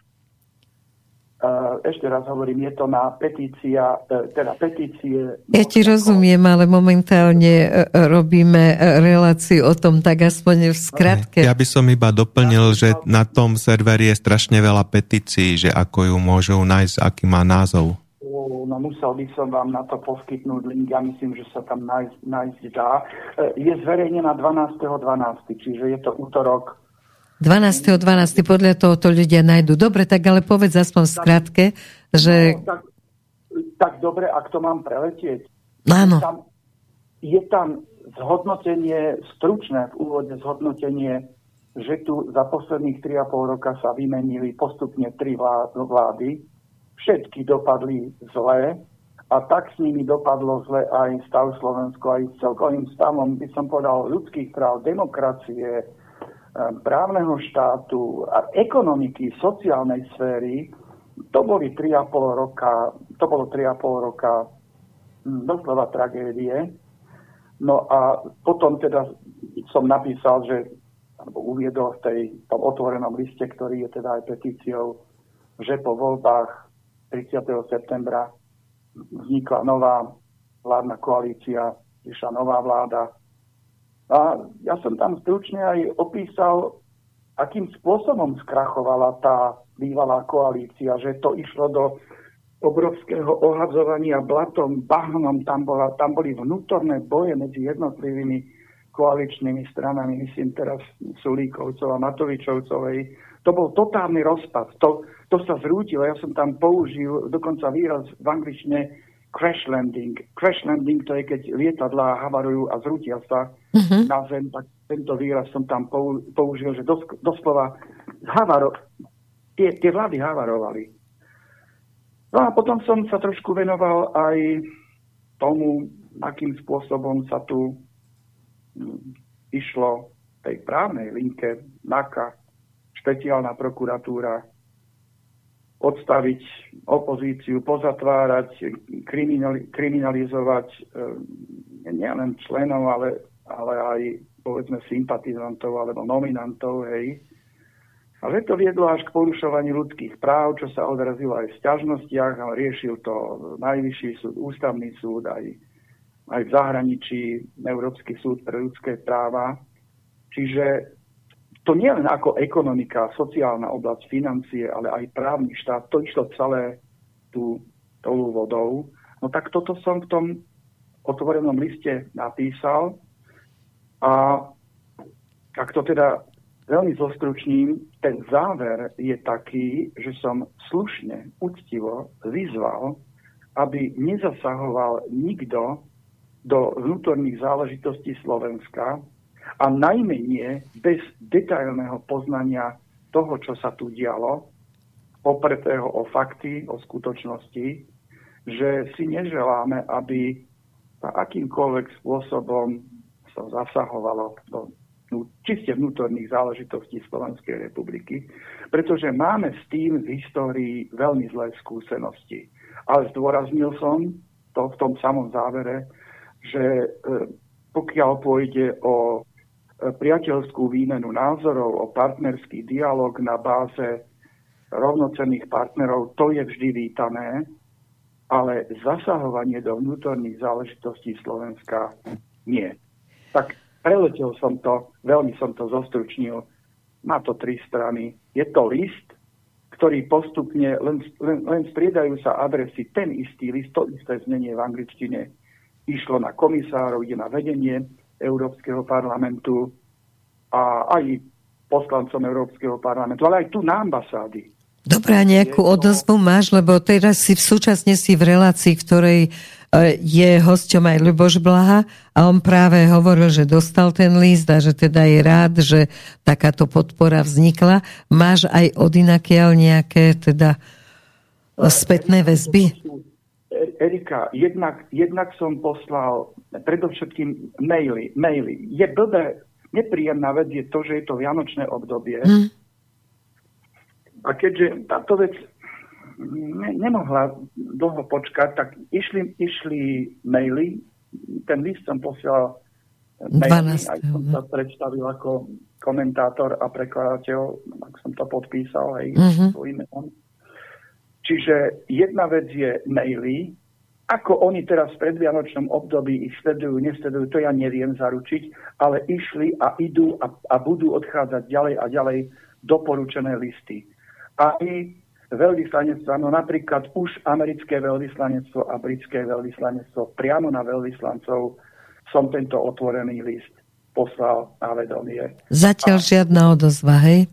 No, spätná adresa tam moja je, ja to neviem. Čak to, to je len pár dní. Dobre, však ako keď to príde po sviatkoch, keď príde, prídu nejaké odozvy, tak ťa poprosím, zavolaj mi a zase sa v relácii stretneme, že aké sú odozvy, čo, či sa ozývali alebo kašľú úplne na to, lebo e, teba beriem ako, že hlas ľudu, hlas Boží. Peter sa hlási, tak na sekundu prosím ťa. Takže ja by som len doplnil, že tá petícia sa volá Otvorený list predstaviteľom EK na podporu krokov vlády R. Fica a vlastne nájdete ju aj podľa mena Michal Zoldy, pritom to sa to píše po slovensky nie z S, ale iba z O, hej, Michal Zoldy, tak na stránke petície na konci. petície.com, hej, otvorený list predstaviteľom EK na podporu krokov vlády R. Fica. Dobre, ďakujeme. Vzniklo to, vzniklo to ako otvorený list. Tá idea bola, aby som reagoval a dal, poskytol protihlas proti tým 70 osobnostiam, ale zároveň som potom si uvedomil, že to asi nestačí, bude dobre to aj preložiť do Slovenčiny. A prosím, nech sa páči... Tak už tisíce, keď to podpísali, tak to už je keď to už tisíce podpísali, tak to už je naozaj ako... Myslím, že je to v tejto chvíli už okolo 6 tisíc ľudí. Okolo 6 tisíc. Oni aj, aj vyjadrujú, oni aj dodávajú a pridávajú prečo oni aj zdôvodňujú nielen to, že to podpisujú, ale veľmi mnohí e, tam dodávajú takú stručnú alebo aj trošku rozšírenú vetu. Prečo? No, veľmi... Peter možno aj prečíta do, do konca, kým sa budeme ešte mi rozprávať, takže možno prečíta, že prečo vlastne to tí ľudia podpisujú. To, čo si si ty prečítala, aké dôvody uvádzajú? Aké vetičky? Uh, no, každý, každý štilizuje sám za seba. No tak taká jednotiaca odpoveď alebo komentár je, podpisujem, pretože plne súhlasím s autorom a chcem, aby bol na Slovensku konečne poriadok. Alebo podpisujem, pretože to, čo sa tu dialo na Slovensku za 3,5 roka, bola katastrofa. Alebo podpisujem, pretože chcem, aby sa Slovensko vrátilo tam, kde bolo v stave dodržiavania ľudských práv a právneho štátu. Ťažko to, to sú desiatky, možno stovky, e, ale toto je asi ten tón, v ktorom ľudia komentujú ten svoj podpis. Teda nestačí im, tá stránka petícií poskytuje ľuďom možnosť podpísať, ale okrem toho aj sa vyjadriť. Zdôvodnenie, že prečo. Jasne. Nerobia to všetci, nerobia to všetci, ale mnohí, mnohí. No, Peter to teraz pozerá, takže niečo Aha. ešte pridá, aby ľudia, aby sme ich napašmali, neviem, či to je slovenský výraz, že naozaj takýmto spôsobom sa môžeme vyjadriť, lebo tí aktivisti z druhej strany, tí majú stále priestor, stále sa vyjadrujú, stále sa niečo okolo nich deje a táto naša strana brehu, táto nejako je taká mlčanlivejšia. Tak ešte, ešte Peter prečíta z tých odpovedí. Ja, tak. Robil som a robím len to, čo som robil aj v minulosti. Len príklad poviem. E, v marci 2012 boli parlamentné voľby, neviem, či to bol 9. 10. marec, no nechytaj. Áno, to je jedno, no. 20. marca boli voľby, hej. A ja som predtým, 5 dní predtým, som napísal 8, 9 stranovú správu o dôvodoch a príčinách stroskotania vlády a vládnej koalície Ibety Radičovej. Rozsah 9 strán to nie je málo. Mm-hmm tých eh, asi 6, 5-6 dní som, predtým som to poslal všetkým tunajším zahraničným zastupiteľstvám. Eh, je to asi, no nie všetkým, tak tým, tým kľúčovým, asi 12-13 spolu. A po voľbách som napísal trojstranovú správu pod titulkom The Day After, to znamená deň po. Ja som zahraničiu poskytol aj akýsi pohľad, sumarizujúci pohľad, prečo stroskotala za dva roky vládna koalícia a vláda pod vedením Ivety Radičovej. To bola tá predvoľbami správa. No a s radosťou som potom 3 dní po voľbách napísal aj tú správu The Day After, teda deň po No, no. A tak ďalej. Takže Erika, ja robím to... Dobre, ale dostal si nejakú odozvu, alebo naozaj je lepšie, keď to budeš na miesto písania na veľvyslanectva, budeš do vysielania hovoriť a otvárať viacej oči ľuďom tu na. Je to taká otázka, ktorá ťa možno môže aj nahnevať, ale musím sa opýtať, že keď to, aký to má význam, keď nie je odozva? Bola nejaká niekedy vôbec od nich odozva, keď si im posielal takéto veci? Erika, Erika, mňa tá, no tak ja som ti povedal tú jednu odozvu, uh, ale ja, dovol mi povedať niečo iné. Ja som bol veľmi známou postavou aj na britskej, aj na americkej ambasáde a to sú tie kľúčové ja ti poviem, že sa ma napríklad, ma pozvala, ma, veľmi nečakane som dostal pozvánku na americké veľvyslanectvo. E, ja som to pochopil tak, že končila skupina vysokých vojenských predstaviteľov vojenskej, vysokej vojenskej školy vo Washingtone, mm. že sa chcú stretnúť so, slovenským, so slovenskými novinármi. Aby som teda, či som ochotný prísť sa porozprávať na americké veľvyslanectvo. No, tak som zareagoval samozrejme rád.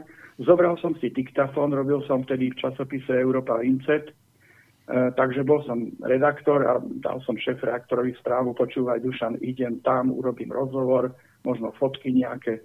No ja vám tam prídem na ambasádu a mne na recepcii berú diktafón.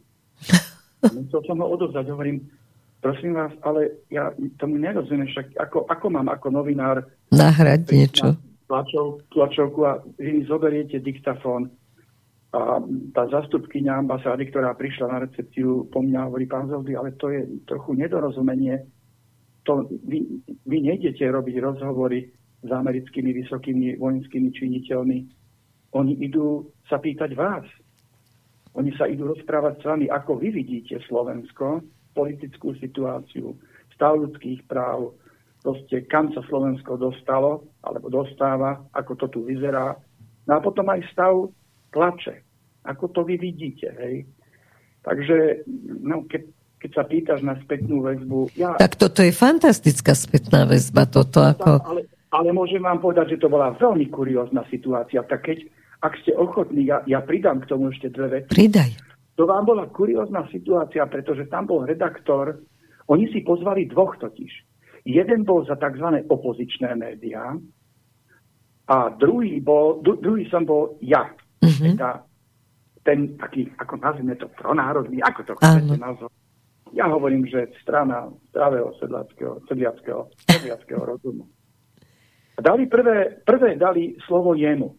Posadili nás za stôl, na jednej strane on a na druhej ja. E, nehnevajte sa, nech to nevyznie mm, nejako nevhodne, ale ja keď som počul toho redaktora, ako sa vyjadroval, to bola jednak katastrofálna angličtina. To bola lámaná angličtina, to sa, to sa ledva dalo tomu aj s výslovnosťou porozumieť. A navyše nakoniec povedal na moju adresu, no, no a toto je ten pronárodný propagandista Slovenska.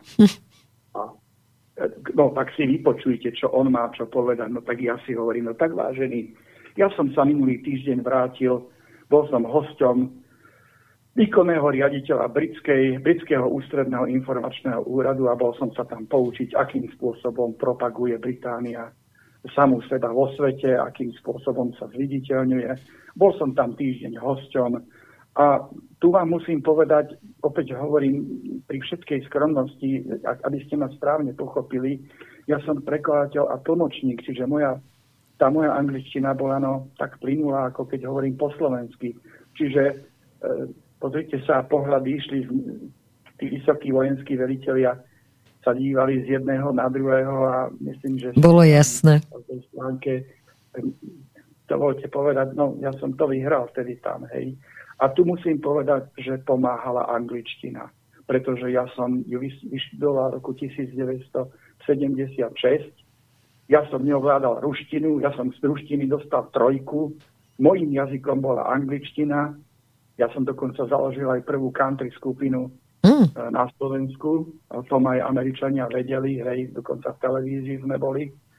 Takže pre mňa vyjadrovať sa v angličtine je to isté, keby ste tento rozhovor robili teraz so mnou v angličtine, tak prebie, prebieha prakticky tak ako v Slovenčine. Takže, Takže si očaril, ale... ale... O... Erika, ja, ja si len myslím, že ten, kto ovláda angličtinu, tak má právo vstúpiť do komunikácie a povedať svoj názor slušne, kultivovane. Veď keď som reagoval na články v denníku Wall Street Journal, napríklad, keď nás e, na prvej, na titulnej strane označili za národ bez histórie, bez osobností, bez pozoruhodností, e, ja som si sadol. A to ja kto bol autor? Dúfam, že nie nejaký Slovák. Greg, poviem ti, autor, no americký, no denník Wall Street Journal. Ja viem, ale môže tam Slovak napísať článok. Autor, ja ti poviem to, Greg Steinmetz. Steinmetz, Greg Steinmetz. Uh-huh. A ten článok sa opieta, opieral, citoval Martina Šimečku. No, výborne, čiže... Ja keď, som, ja keď som si to prečítal, tak aby som vám pravdu povedal, Dosť ma to rozčúlilo, pretože sme boli, a to bol článok na titulnej strane, pokračoval na tretej. Uh. Tak viete, trošičku mi to aj zdvihlo tlak, ale som si povedal kľud, na toto sa vyspí, no, sadneš v pokoji a napíšeš slušný, slušnú reakciu, ono sa to v angličtine volá rebuttal. Rebuttal to je oponentúra, keď napíšete šéf-redaktorovi že nesúhlasíte. A sú povinní to publikovať? A vyšlo to v plnom znení. Super. Tak, ako som to napísal. Vyšlo to, ja som tam pospomínal Baniča, Murgaša, Vysokú, vojn, e, Vysokú banskú školu, e, teda Vysokú banickú školu v Banskej Štiavnici, hej, celú tú ja som im tam vysvetlil, že my nie sme národ bez histórie a bez osobnosti. Aj Svetopluka si mal spomenúť. Ale no, ale no tak, vieš, tak napísal som všetko, čo bolo treba napísať. Jasné. Ja som to vtedy, koleg, ja som to faxoval dokonca z, z pošty a kolegyni som povedal, no pozrite, založte toto, ako aby sme videli, že niečo takéto. A kolegyňa mi hovorí, Michal, vy si myslíte, že vám toto vydajú? Hovorí, no len počkajte. A bolo. O týždeň, o týždeň mi vletela do kancelárie a hovorí, motika vystrelala, pozrite, je to tu. Erika v plnom znení, Super. v plnom znení vydali, ale čo je kuriózne, počúvaj v akej zostave. Pod touto mojou re- reakciou, ktorej oni dali titulok, lebo ja som len napísal sir, oslovenie, ako sa píše šéf-redaktorom, tak píšete sir, vážený páne, alebo vážený pán. Oni dali mojej reakcii titulok Don't mock the Slovaks. Nevysmievajte sa Slovákom. To pekne A povedali. bolo tam potom moje meno Michal Zoldy Bratislava, ale čo, čo bolo kuriózne, pod môjim, príst- pod môjim rebuttal, pod tou mojou kontra, kontračlánkom, bol, bola kratučká správa alebo kratučký článok, v ktorej reagoval eh, na iný článok v tých novinách US Secretary of Labor, eh, americký minister práce eh, vo vláde. No a vedľa mňa bol zase eh, iný, iná reakcia, bol rektor Harvardu a nad tým bol výkonný riaditeľ General Motors. No tak No do peknej spoločnosti si sa dostal. Dúfam, že naďalej sleduješ tieto denníky. Erika, vieš čo, nech televízie je blbo, ale ja keď som to keď sme to potom, lebo Wall Street Journal mal tedy veľký, oni, to boli veľké noviny. Teraz už sú menšie, ale boli veľkoformátové. A keď som sa na to pozrel a videl som tam svoje meno, si hovorím, sakra, tak ja som už zmaturoval. Však teda, keď ma A ešte aký priestor ti dali na titulke. dali a ne, Erika ani bodku nezmenili. Tak Ani to bodku. asi dodržujú zákon. Dobre, Jednak, dobre, a No, ale, ale, ale Erika, toto sa stalo niekoľkokrát, aj keď o nás napísali napríklad negatívne o, o stave našej ekonomiky a že odtiaľ to utekajú investori, Mhm. tak ja som na to reagoval a napísal som naopak práve, ktorí investori sem prichádzajú a bola ich hromada a tomu dali zase titulok, e, oni samu dali, sami dali tomu titulok, e, dali tomu titulok, to nemyslíte vážne o slovenskom hospodárskom raste. A ďalší článok, keď som reagoval, kde napísali, že sa rútime do izolácie, tak som napísal, no izolácia neprichádza v žiadnom prípade do úvahy. Čiže Erika, pýtaš sa, má to význam? Má. Nie vždy čakaj odpoveď. No nie, však táto, toto bola odpoveď. No mne sa to veľmi páči a ja si myslím, že mnohí sa, sú takí skeptickí, že ako som ja národovec, ale čo ja už mám urobiť, akože nie som ani učiteľ dejepisu, nie som ani minister, takže čo ja už mám urobiť? No a ty si absolútnou odpoveďou na to, že každý môže niečo urobiť. Tak toto je fantastické. Erika, ale keďže ste obidvaja novinári, tak poviem ešte jednu vec. Mňa pozval generálny tajomník Britskej novinárskej únie, v tom čase to bol John Foster. Mm. Britská novinárska únia združuje 40 tisíc britských a severo-írskych novinárov, to je masa novinárov. Mhm. A generálny tajomník tejto Britskej novinárskej únie John Foster ma cestou svojho asistenta Boba Norrisa pozval na e, takú prednášku a vystúpenie na zasadnutí ich zahraničného výboru. Tak som tú pozvánku prijal, no bolo to veľmi zaujímavá vec, keď zrazu ti dajú v Londýne na ich zasadnutí zahraničného výboru, e, povedali mi pán Zoldy takto, dáme vám 15 až 20 minút, Mhm. rozprávajte o Slovensku, e, čo potrebujete alebo čo uznáte závodné. No a potom by sme urobili kávovú prestávku a kolegovia vám budú klásť otázky. Takže vieš, keď sa ocitneš v situácii, že zrazu tam, tam si za tým vrchným vrch stolom a ťa predstavia, hej, bol som tedy podpredseda Združenia slovenských novinárov, takže predstavili ma ako kolegu zo Slovenska. Ja som nemal tie možnosti, ako mali tí, ktorých, o ktorých sa postaral Soros. Ja som bol solista, ja som išiel po vlastnej linke a Aj za vlastné? Alebo ťa tá organizácia nejako vedela vybaviť? Lebo to, to ma tiež trápi, že veľa peniazy sa dáva na tie mimovládky a na tieto organizácie sa teda nejako nedostáva. Ja dúfam, že uh, teraz sa to zmení cez ministerstvo kultúry. vlastné to bolo za vlastné a nakoniec toho, Hm, jasne, všetci. toho asistenta Britskej novinárskej únie, e, teda šéfa toho generálneho tajomníka, toho jeho asistenta, skúseného novinára, ktorý inak v tej únii mal na starosti regionálnu tlač. Lebo tá je v Británii nesmierne, možno, že je ešte viac Čítaná. dôležitejšia Áno. ako celonárodná, tak ja som, ja som sa s ním skamarátil a bol tu, bol môjim hosťom.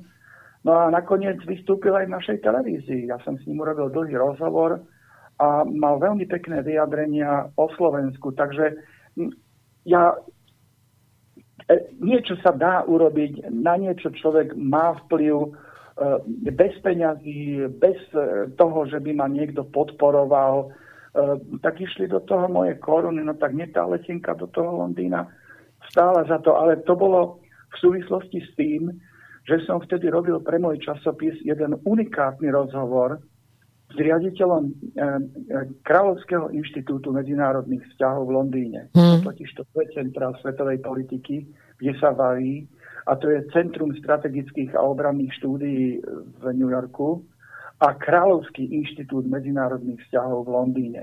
Čiže ja som sa tam vyskytol uh, aj v tejto roli, že som nahral rozhovor, dostal som aj fotografiu, krásny veľký rozhovor s riaditeľom, to bol profesor Sir Lawrence Martin, člen, Lord, člen tej vrchnej komory. No a čo bolo témou rozhovoru? E, témou, ja som sa totiž to zúčastnil na konferencii ako jediný novinár e, z bývalého východného bloku mm-hmm. k 75. výročiu založenia tohto Kráľovského inštitútu medzinárodných vzťahov oslavovali 75. výročie. Ja som sa o tom dozvedel a ja som sa prihlásil, že by som na to chcel ísť. Dostal som potvrdenie, akreditáciu, pozvan, nazvime to pozvánku, neviem, ako to mám nazvať. Proste potvrdené, áno, môžete prísť. Tak ja som na to vycestoval, prišiel som tam, bolo tam 400 novinárov hmm. a predstavte si, aká náhoda. Pýtal som sa organizátorov, koľkí novinári sú tu z bývalého východného bloku. A povedali mi, pán Zoldy, mala prísť čínska televízia, ale e, zrušili, neprídu, tak ste tu sám.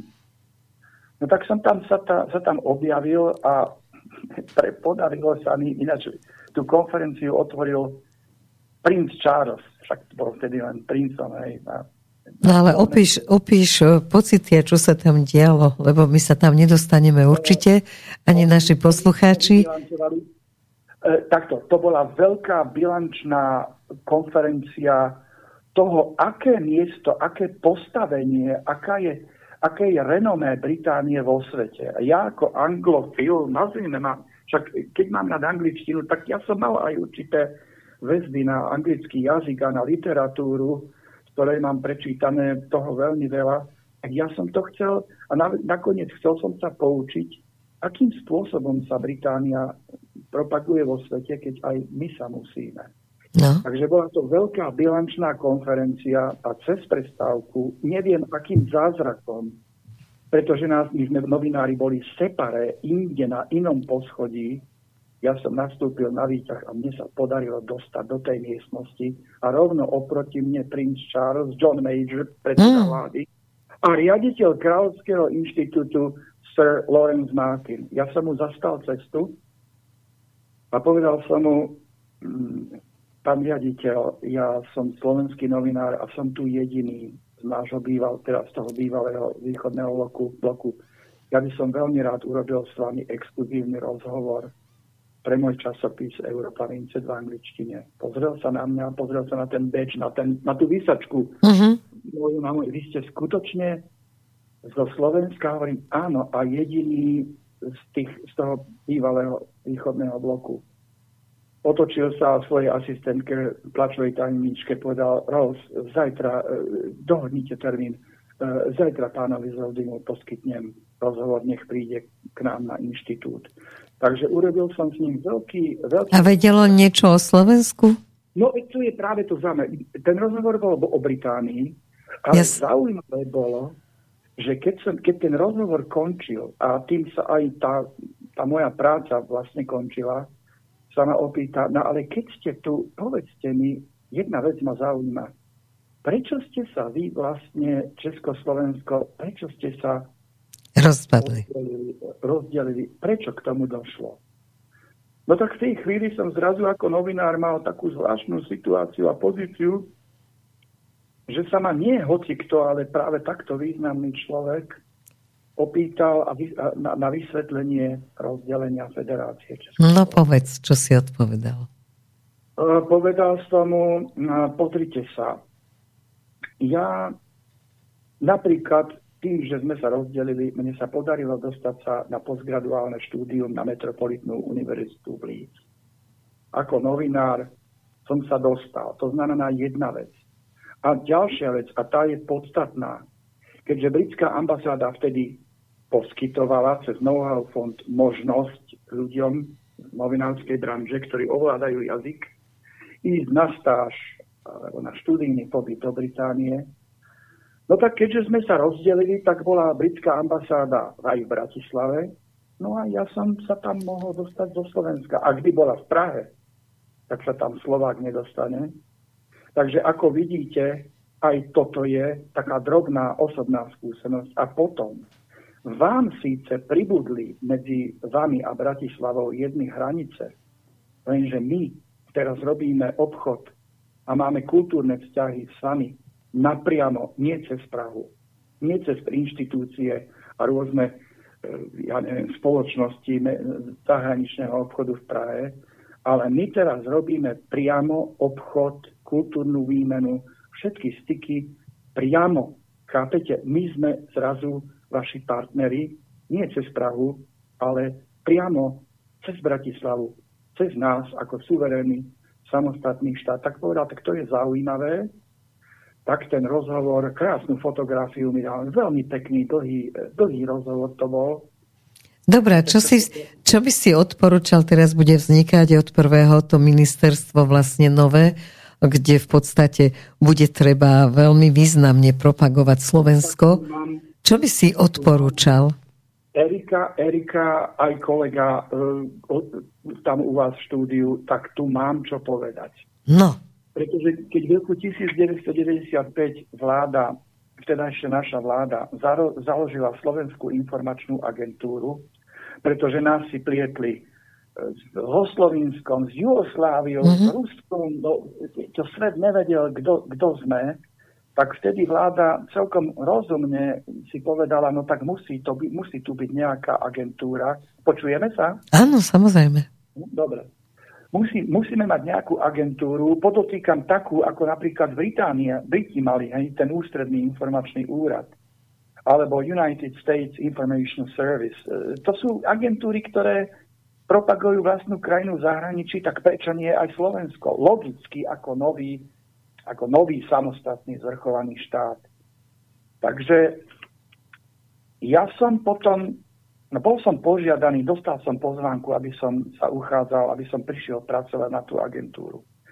A tu musím povedať, no, kritickú poznámku, tam bolo zdôvodnenie, že tam majú prísť špičkoví odborníci a predovšetkým výborne jazykovo vybavení.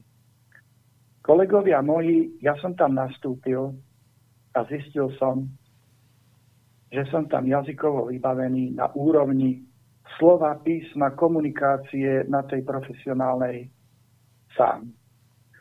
Nastúpilo tam 44 ľudí a bol tam jediný z nás, to som v tom čase bol ja s tou angličtinou, takže to nebolo dobre a malo to potom svoje dôsledky, pretože v silách jedného človeka nebolo saturovať všetky potreby, takže ja by som ako z mojej skúsenosti povedal, ak sa zakladá takéto ministerstvo e, no, pre propagáciu cestovného ruchu a šport, ale najmä ten, o ten cestovný ruch ide, tam by mali byť ľudia naozaj jazykovo... Ja si myslím, že už v tomto je pokročilo to, lebo momentálne už naozaj veľa, veľa ľudí mladých hovorí po anglicky. To je pravda, to je pravda Erika, ale ja sa stále nestretám s tým, ja stále nečítam materiály, ktoré by niekto vypracoval na Slovensku v angličtine. Je to stále na úrovni dorozumenia sa a pokiaľ niečo niekde aj čítam, tak je to s chybami štilistickými, gramatickými. Dobre, tak to už je tvoja profesionálna posadnutosť, ale zase to je, to je v poriadku, akože určite tam musia byť ľudia, ale dnes už naozaj pomaly aj upratovačka musí hovoriť po anglicky, dnes je to už podmienkou nástupu do práce, takže v tomto sa to zlepšilo.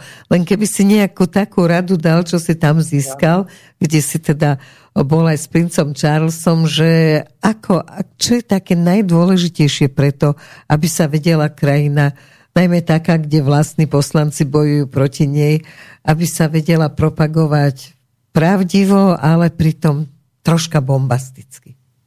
No, tak ja ti na toto odpoviem takto. Ja som pred nejakým časom jednej slovenskej dedine, ja poviem konkrétne Makovu, ja som vypracoval takú vzorovú prezentáciu e, jednej peknej slovenskej dediny v angličtine. A tá prezentácia, to je, to je niečo úplne iné, ako keď si dá nejaká dedina alebo mesto na svoju stránku nejaké informácie o sebe. To musíš písať, lebo to je pre miestnych dedinčanov a ľudí Slovenčine z toho mesta. Ale ak priťahuješ zahraničie, musíš to štilizovať úplne inak a vyberať úplne, dať tam zaujímavosti. Napísať tam, akí sú ľudia, akí sú pohostinní, či tam nedaleko nie je nejaká zrúcanina, či tam nie je nejaká povesť, či tam nestraší, či tam je nejaký prameň, či sa tam neodohrala v histórii nejaká bitva. Jednoducho všetku invenčnosť kompletizovať všetky zaujímavosti danej oblasti. Či sa tam dá aj lyžovať na Makove sa dá? Áno, áno, všetko, všetko. A ešte aj to, a hlavne, akí sú ľudia, že sú pohostinní, prívetiví. Uh, ja keď som o tomto robil rozhovor e, z, to pre môj časopis s, so šéf-konštruktérom firmy Volvo, šéf-dizajnérom tej trakovej mm-hmm. divízie Volvo, tak, a to, ten som robil v, v Tatrách, tak on mi napríklad povedal, a toto je veľmi dôležité, čo mi povedal. A teraz citujem ho doslova. Ešte raz hovorím, šéf trakovej divízie e, automobilky Volvo. Pán my keď prídeme na Slovensko, my chceme počuť vašu hudbu, jesť vašu stravu, e, zoznámiť sa s vašou kultúrou, my chceme počuť vaše piesne, my chceme počuť ako sa tu ľudia medzi sebou rozprávajú. My nechceme byť na hoteli, kde sme zmačknutí s celým svetom. My, pre nás je veľmi cenné, aby sme sa oboznámili s tým, čo je pre vás charakteristické a čím ste jedineční, lebo to vás robí vo svete zaujímavými. Ja veľmi často spomínam na tento rozhovor, to bol kultivovaný špičkový intelektuál firmy Volvo. A ja, sa, ja stále by som povedal, že ten rozhovor, ktorý mi poskytol, ten má trvalú platnosť a mal pravdu. A to by malo byť aj motto na tom ministerstve, pretože tu na, sa snažíme, aby sme vyhovali angličanom alebo teda anglicky hovoriacim turistom vo všetkom tom, čo oni majú a poznajú. Presne to, no, čo... No ale teraz si, teraz si Erika zober jednu vec aj s kolegom. Teraz si zober jednu vec, ako sa niekto začne vysmievať z toho, že národné slovenské jedlá, tradičné... E, a už z toho majú zábavu. Áno, a už z toho majú zábavu. A tu ti povie švédsky špičkový intelektuál ti povie, pán Zoldy, my, pán Zoldy, my chceme tu jesť vaše jedlá, my tu nechceme burgery, my tu nechceme cheeseburgery. My chceme jesť vašu stravu, poznať vaše jedlá, va, vašu hudbu, vašu kultúru. My tu nechceme počúvať... Na čo by sem cestoval, keď, keď má dostať a v, v horšej kvalite dostane to, čo si doma môže dať hoci kde? Ale počúvajte, viete, čo mi povedal v závere? My sme nechceli americké Švédsko, ale máme ho. Hmm. Dajte pozor, aby ste zostali sami sebou a nepreberali všetko, všetko aj s chlpami. No, no, ja teda si tento, ja by som tento rozhovor normálne zarámoval do rámu, a, e, lebo to, v, tom, v tom rozhovore bolo všetko. Áno, západ, pokiaľ je podpora cestovného ruchu, tak ten západ, alebo to, to zahraničie, aby sme to nezužovali, západ, ten nás chce poznať v našej originalite, kroje, ľudové, ľudová hudba, pohostinnosť. Ja to nemusím všetko. A, Áno, len to sa za to hambia tí slnečkári, ako už e, pri slove kroj vidia, že múzeum. Áno, áno, nie, nie, e, Erika. Uh, my... Dobre, len teraz mi povedz, prosím ťa, že no. ako, ako to urobiť tak, aby sme si to zachovali a aby nám nemohli hovoriť, že sme zápecníci. Lebo a presne to, čo si ty e, citoval, že my máme americké Švedsko a my začíname mať americké Slovensko. Tak... No ale ako sa dá tomu zabrániť? My ho ešte úplne, úplne nemáme. Ako sa dá tomu zabrániť, aby sa to nestalo? Erika, e, tu má hrá veľkú úlohu aj napríklad ministerstvo kultúry. Toto je, toto je jedna fundamentálna. To nemôže robiť len e, ministerstvo pre cestovného ruchu. cestovného ruchu a to je ministerstvo kultúry. Erika, my sa musíme vrátiť k našim, to, to čo nás robí originálnymi, lebo ak sa my zglajšaltujeme a, nebude, a bude, nerozoznáš, či si v Antwerpách, alebo si v Dubline, alebo si v Banskej Bystrici, no tak potom ja neviem, či nám stačia tie štíty naše tatranské a tie zjazdovky. No ak chceme len na prírodu a na nejaké naše zrúcaniny sem e, hrady e, prilákať ľudí, nie, ľudí treba, turistov treba prilákať, prilákať aj na ľudí, na náš národ, na našu kultúru. A tu musí, musí, a myslím, že ja mám taký dojem, že ministerka, ako som zbadal tie niektoré jej prvé kroky, veď je tam krátko, že ona si toto aj uvedomuje a na moju radu, o moju radu nikto nestojí. Ale, ale stoja, vidíš. Ale ja, to, ja mám čo poradiť, aj keď som teda už nejaký starešina.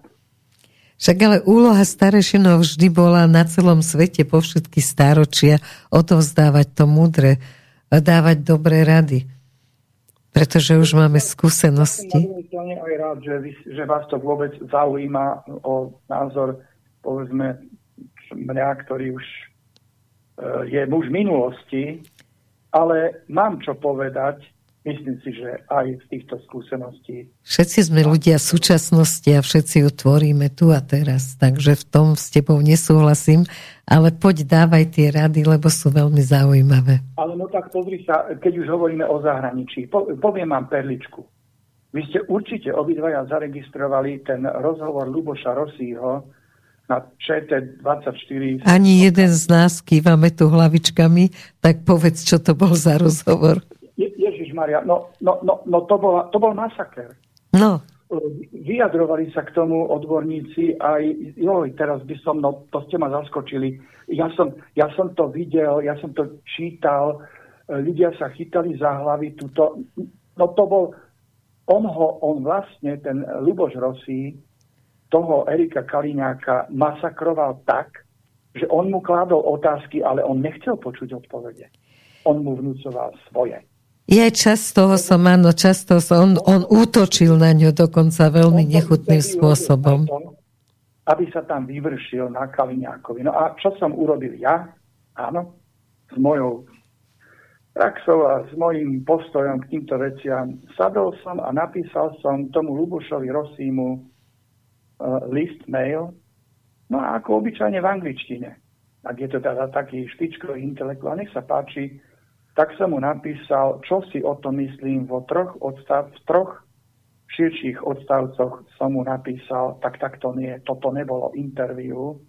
Toto týmto ste neurobili e, česť e, Českej televízie. Napísal som aj dokonca, že pozrite sa, Česká televízia bola v minulosti veľmi populárna na Slovensku ale dnes už v podstate je, je sú zaujímavé len filmy pre pamätníkov, keď tam je, čo ja viem, Marvan a je tam Menšík a ja neviem, no tí, veľk, tí veľkí humoristi, ja neviem, Vlasta Burian.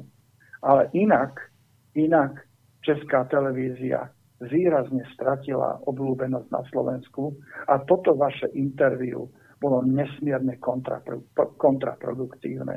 A toto vám píšem ako komentátor, novinár, publicista.